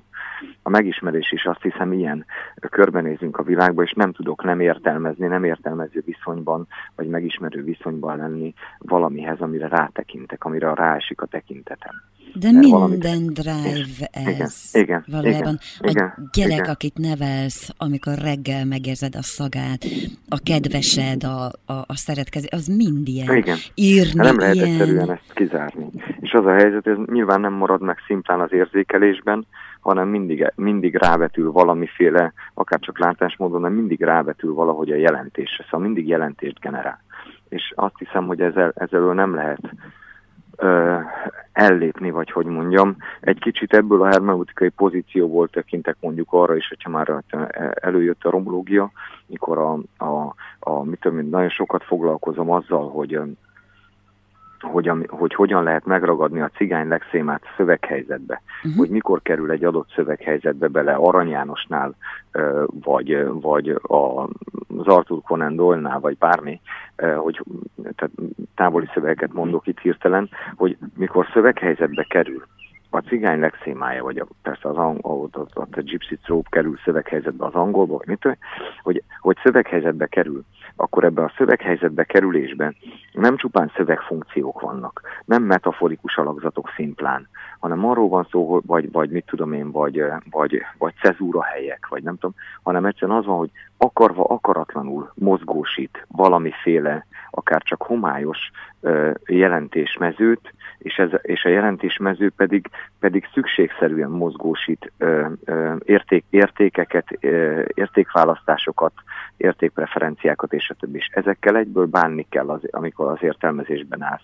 Így képzelem el egy kicsit a dalokat is, és így képzelem el a magunkhoz való viszonyt is, hogy, hogy, hogy szükségképpen jelentést hozunk létre, és szükségképpen rendelünk hozzá értékeket, és e, ezzel nekünk állandó viszonyba kell lennünk. De azt képzeld el, és akkor ez már így valahogy talán ez a mi mai saját ívünk vége is, hogy az, aki ott áll veled szemben, hallgat téged, át téged, az pont ugyanúgy létrehozza a saját jelentésvilágát, jelentéstartalmi világát uh-huh. rólad, rólatok, megszűrve magán keresztül.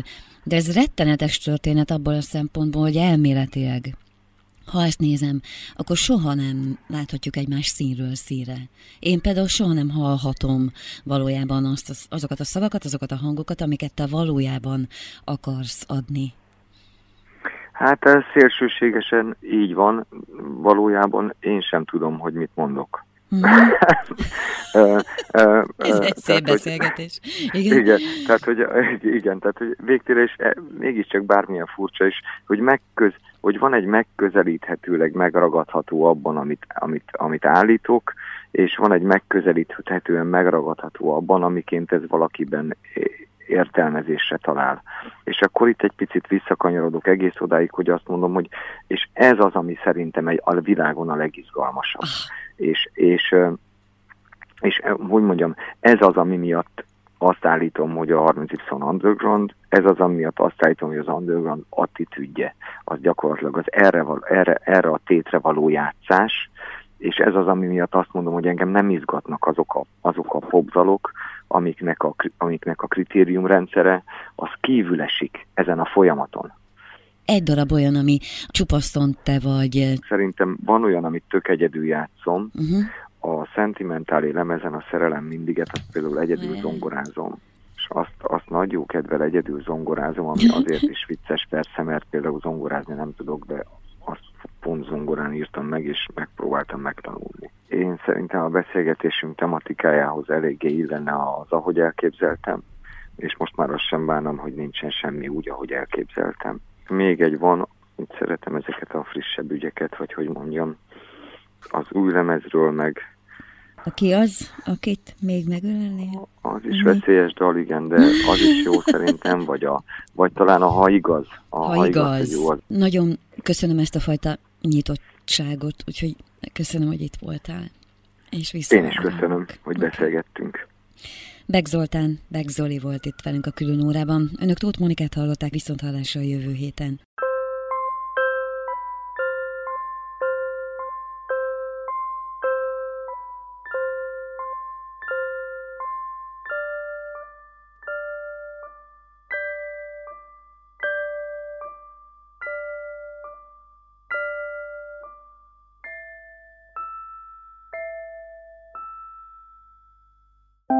A szerelem most is csak pihenni térbe, hogy meg se ágyasz, csak díványra plédbe, és rögtön elalszik.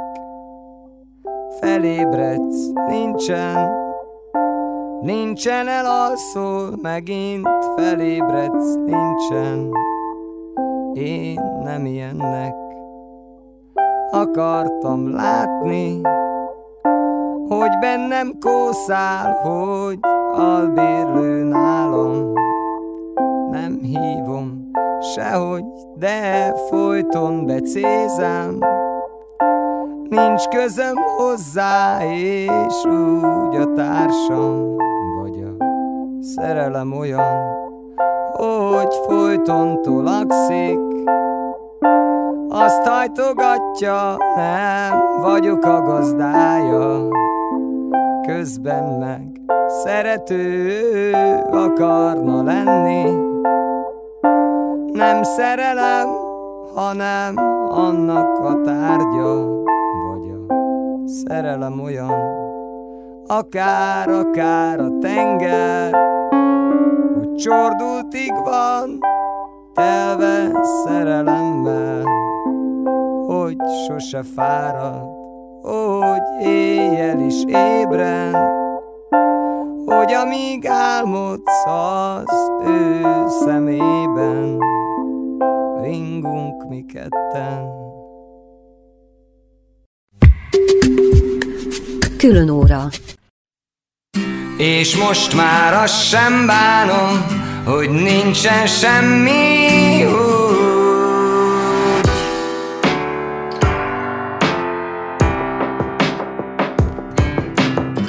Az ég mérges volt, a lány nevet. Az ég nem látta mégis helyet. Kínált neki az ég alatt. A lány úgy döntött, hogy itt marad Újra hasznosul minden darab.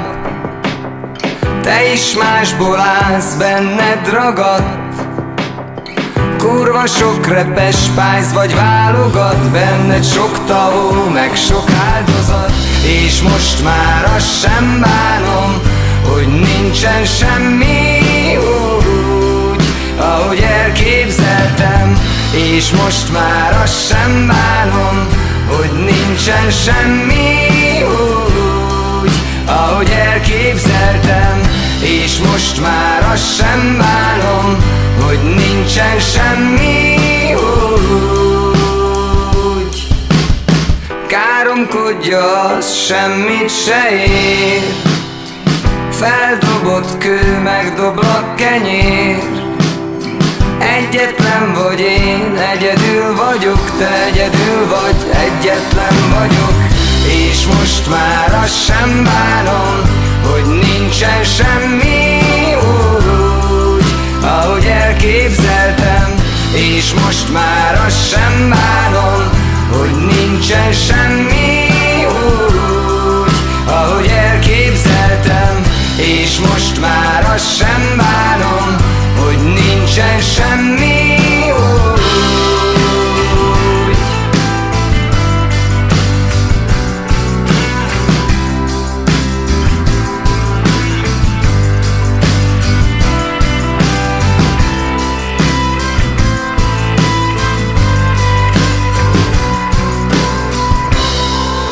ahogy elképzeltem És most már azt sem bánom Hogy nincsen semmi úgy Ahogy elképzeltem És most már azt sem bánom Hogy nincsen semmi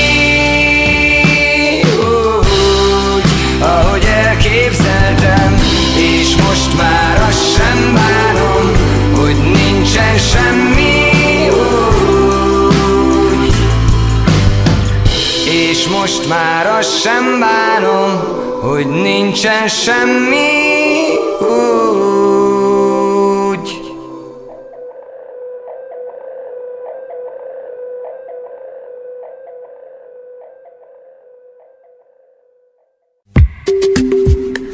Külön óra.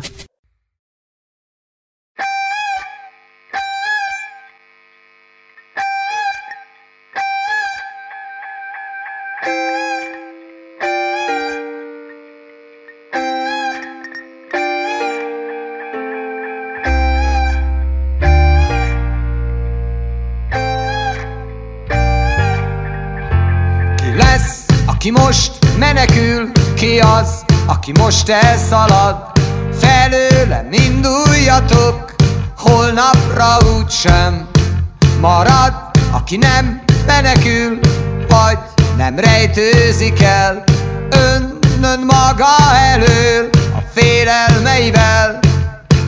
Ki az, akit még megölelnél?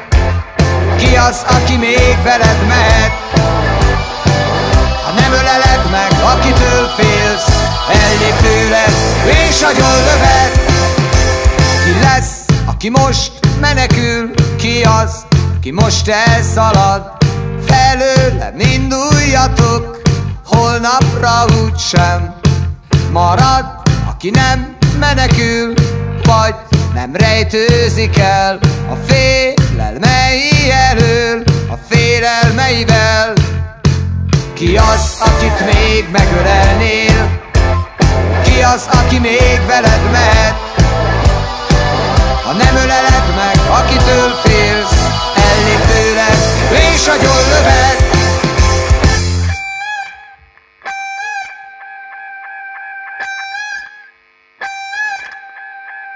Te vagy, aki most menekülsz, te vagy, aki most itt marad. Jelvény az egyenruhán, test a talp alatt. Te vagy, aki nem menekülsz, elárultad magad. Bocs, hogy szólok, amíg szólni szabad. A barátok ritkán hazudnak, én mégse tartanék veled.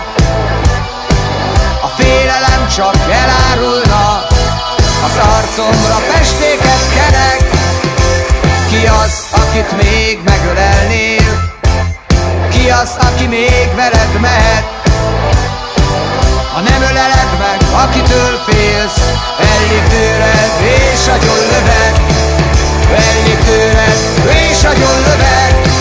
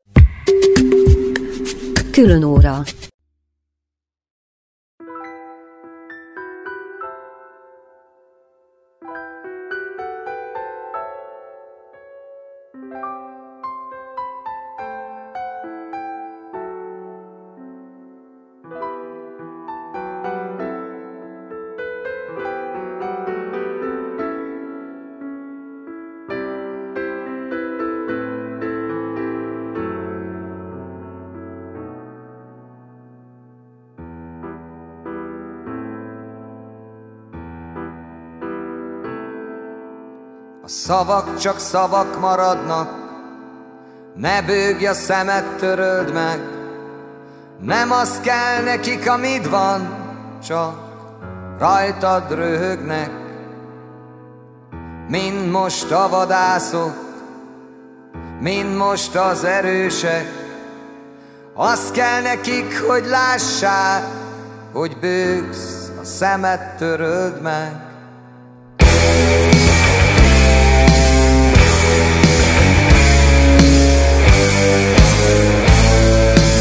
Szavak csak szavak maradnak. Ne bőgj a szemed, töröld meg. Nem az kell nekik, amit van Csak rajtad röhögnek Mind a vadászok Mind most az erősek. Az kell nekik, hogy lássák Hogy bőgsz, a szemed töröld meg. Ha igaz, hogy jó az ember Akkor semmi nincsen a helyén. Ne kérdezz meg, csak vedd el, nem az enyém A nevem, a hangom, az ingem Hajnalba tér, reggelre nyár. Semmi baj, csak a semmi tart kicsit tovább.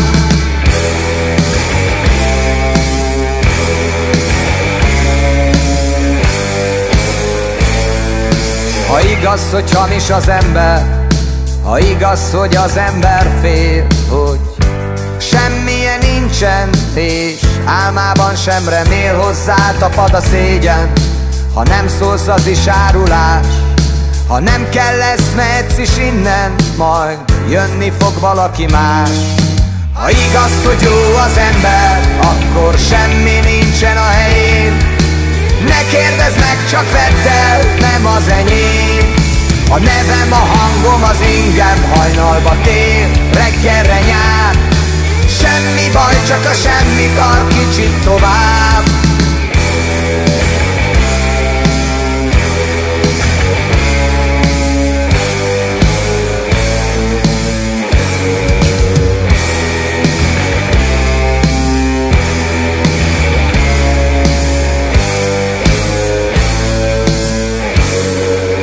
Szavak csak szavak maradnak Ne bőgj a szemet, töröld meg Mert az kell nekik, hogy lássák Hogy bőgsz.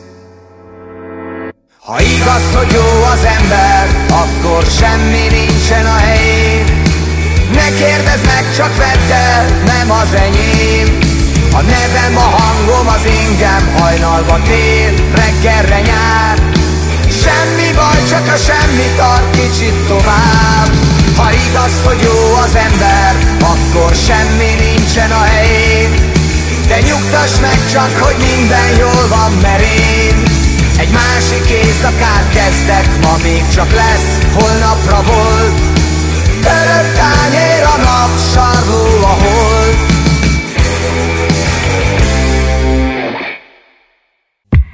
Önök a külön óra, zenei portré és magazinműsor a Civil Rádió FM 98-on adását hallották. Az elhangzott műsor visszahallgatható a Civil Rádió weboldalán keresztül, a műsort Tóth Mónika vezette.